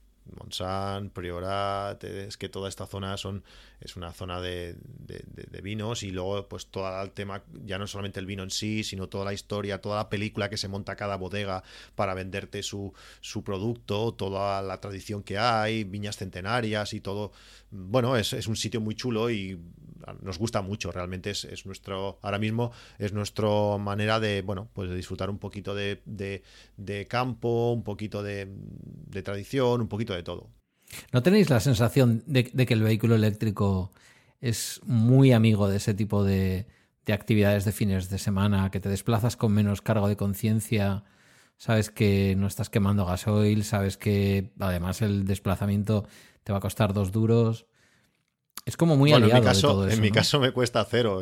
bueno, lo, tuyo es aparte. Desde que cargo en la calle eh, me cuesta cero. Como se, pero, como se entere la Generalitat, ¿verdad? Verás.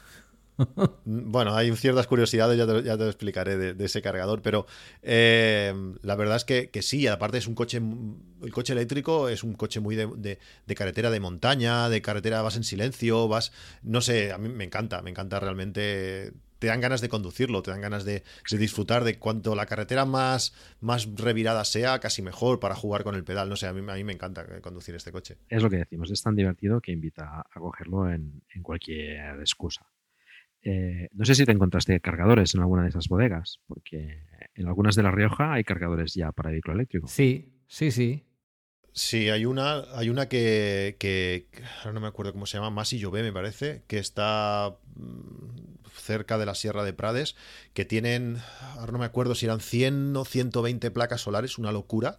O hay una, tengo una, foto, una foto con el coche cargando de las placas solares. Tienen dos super baterías con dos, con dos eh, inversores Fronius de no sé si eran 10 o, 15 kilovatios cada uno puestos en paralelo. Una locura, una locura. Esa, esa bodega va, va todo con fotovoltaica. Y allí cuando llegamos, pues estuvimos cargando. Al final salimos con muchísima más batería de la, de la, que, de la que llegamos. Una pasada. Fuimos especialmente a esa, esa bodega porque salía en Electromaps eh, que ahí había un cargador y quisimos visitarla, pues mira, como, no sé si agradecimiento, o bueno, o, ya que lo tienen, pues, pues disfrutar de, esos sitios. Sí, sí. Bueno, es una cosa que también eh, va evolucionando hacia esa, esa característica o esa posibilidad, digamos, de, ser más verdes, de ser más ecológicos. Eh, pues muchas empresas están, están tendiendo a, a, eso, a funcionar con placas solares, a ser un poco más conscientes del planeta en el que estamos y que tenemos que mejorarlo. Y, todo esto pues redunda también en, beneficio del vehículo eléctrico, porque una cosa, ya lo he dicho varias veces, lleva a otra. Es decir, quien tiene vehículo eléctrico, si tiene posibilidad, acaba poniendo placas solares y quien tiene placas solares acaba, poniendo, acaba comprando un vehículo eléctrico. Son cosas que, van un poco ligadas y que, que benefician pues a, que bueno, haya más cargadores, ya no solo en bodegas, en restaurantes, en, cualquier sitio en el que sea susceptible de tener el coche aparcado un rato, pues hay que aprovechar y, y cargar. ¿no? Y que a veces tampoco hace falta cargadores de 22 kilovatios en según qué sitios, ¿no? Con, un pequeño enchufe muchas veces ya, ya, te compensa, ¿no? Sobre todo, pues no sé, pues, en casas rurales o, en sitios en los que tienes que tener el coche durante bastante más tiempo, eh, pues con, un, con un chuco ya muchas veces eh, es suficiente. Sí, al final te vas a hacer una excursión, acabas comiendo en el restaurante aquel y bueno, pues con esas dos o tres horas de excursión más la comida eh, puedes ir muy lejos. Eh, mm. Por poco por poco rápido que cargue ese, enchufe, eh, haces, haces faena. además, que este, el Mi con 200, vamos a poner 250 que vas a tener de, batería seguro, 250 kilómetros, Cataluña es grande, pero no es tanta y te permite mover mucho. O sea, con muy poquita ayuda de, batería extra que tengas, eh, puedes recorrer, hacer mucha, mucha distancia en un día. Y esto ya, ya vais viendo que va avanzando rápido. No sé cuál es vuestra sensación, pero a mí al menos es que la cosa se está acelerando por momentos. Cada vez lo veo más, más inminente, ¿no? Eh, la explosión, digamos, del vehículo eléctrico, ¿no?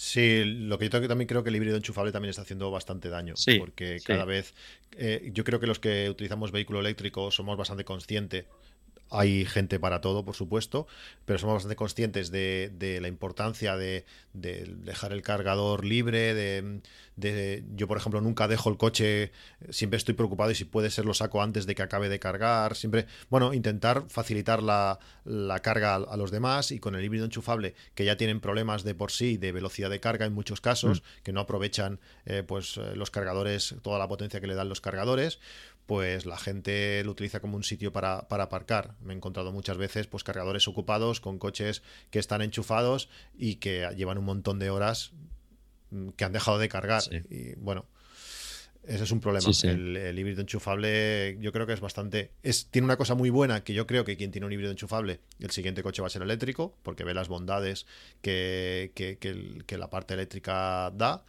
pero también tiene que estar aumentando mucho la, flota de, coches que se pueden enchufar y los que lo necesitamos de verdad, pues eh, nos vemos más penalizados. Sí, con las ventas que están viendo de, de híbridos enchufables pueden haber problemas, sí, sí. Eh, bueno, tienes que hacer un uso responsable.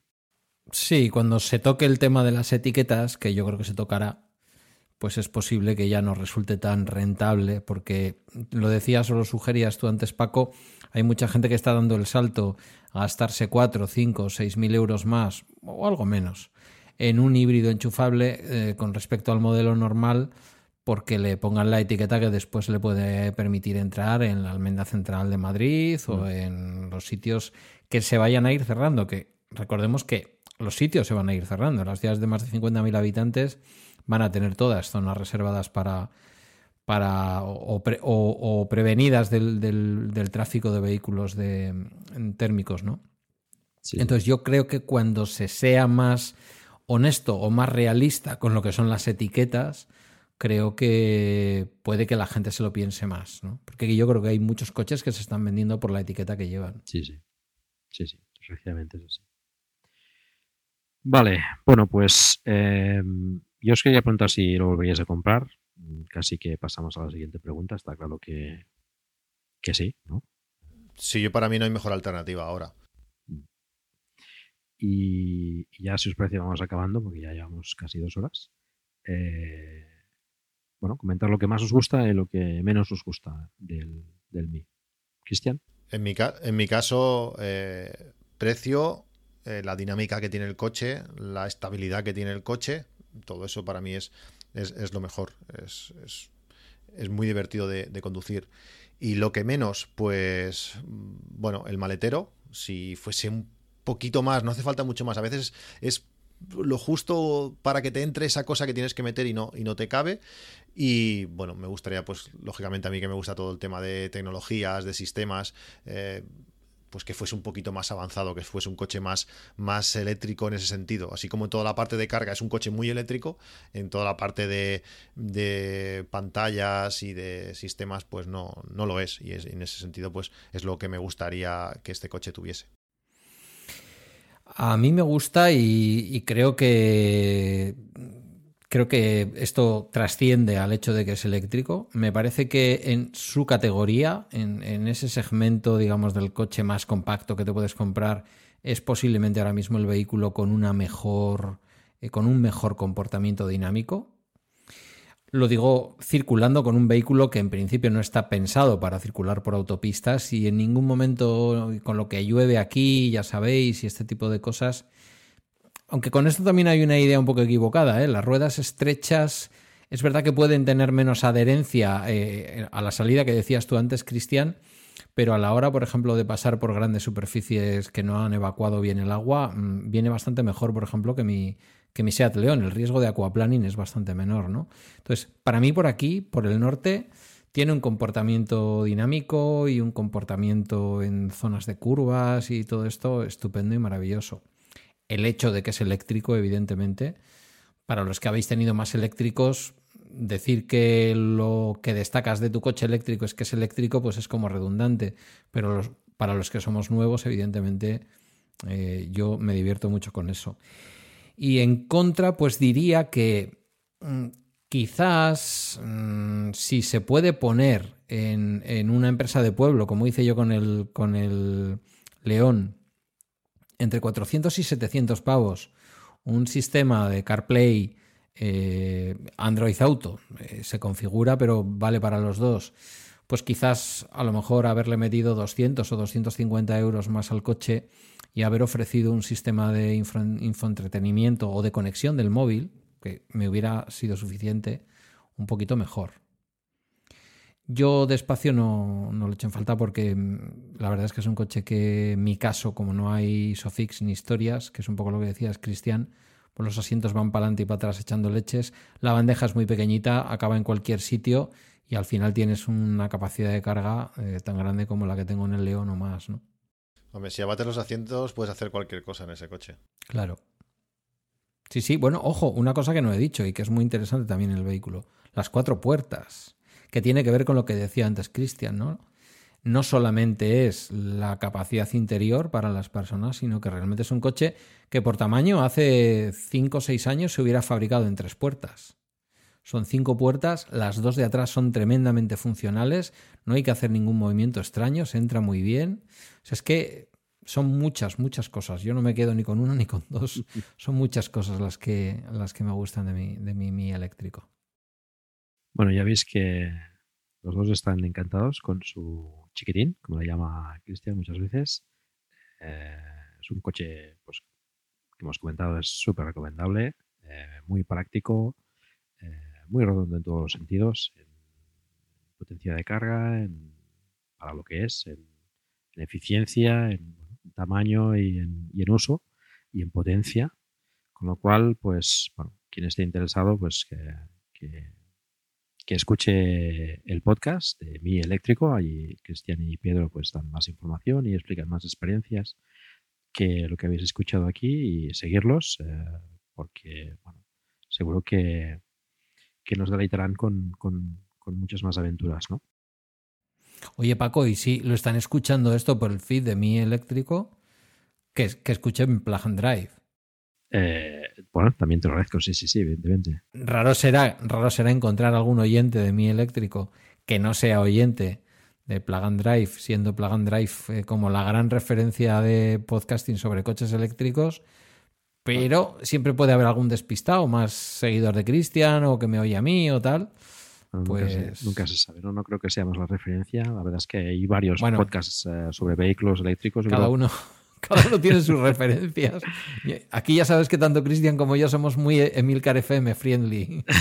Os lo agradezco. Em, bueno, hay varios podcasts, sobre todo eh, yo creo que nos complementamos todos un poco y, y la verdad es que tampoco nos vemos nadie como competencia ni nada por el estilo, nosotros más de compañeros. Claro. Y yo creo que lo que no dice uno lo dice el otro y a uno le gusta más el estilo de, de alguien a la hora de explicar las cosas, a otro pues de otra forma, pero bueno, yo creo que es, es, cuanto más información mejor y, bueno, que cada uno escuche pues lo que, lo que le apetezca. En todo caso, en Plug and pues intentamos dar esa información para, acompañar a los noveles y, a la gente que le interesa un poco el tema, pues eh, para, poder conseguir eh, pasar al máximo de gente posible a, la movilidad eléctrica. Bueno, ha sido un lujo y un placer eh, teneros aquí en and Drive a los dos. Muchísimas gracias por, por acompañarnos. Y, también pues es un placer eh, estar con vosotros en, el podcast de Mi Electric, Mi Eléctrico. Y, bueno, si os queréis despedir y decir dónde os pueden encontrar. Cristian, dale.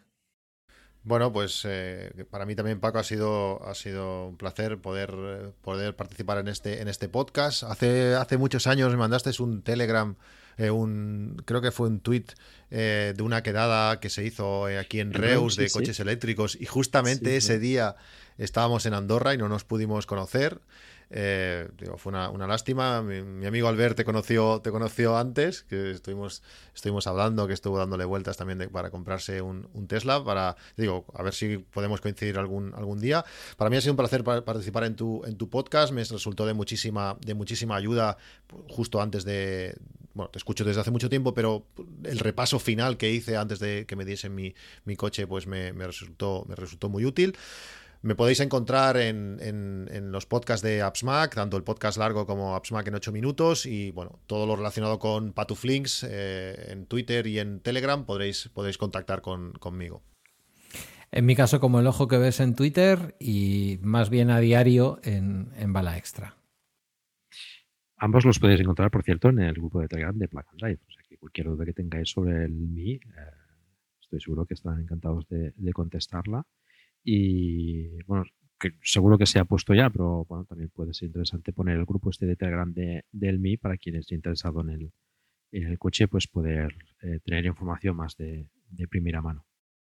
Sí, lo que pasa es que en el grupo hay tanta gente, tantos usuarios, que a veces es, difícil, si no te nombran, poder ver cuando estás dos días sin entrar y tienes mil mensajes, no me da, no me da la vida. ya, ya me cuesta a veces en el, en el propio grupo de, del podcast, de mi podcast, eh, estar ahí, eh, intento estar lo máximo que puedo, pero ya me cuesta a veces por los turnos y por, por, todo, que es que no te da la vida. No te da la vida Nos pasa a todos esto, es demasiados grupos y demasiada información, a veces pues el día a día nos nos consume también, ¿no? Y los que tenemos hijos también tenemos que, dedicar el tiempo a otras cosas, ¿no?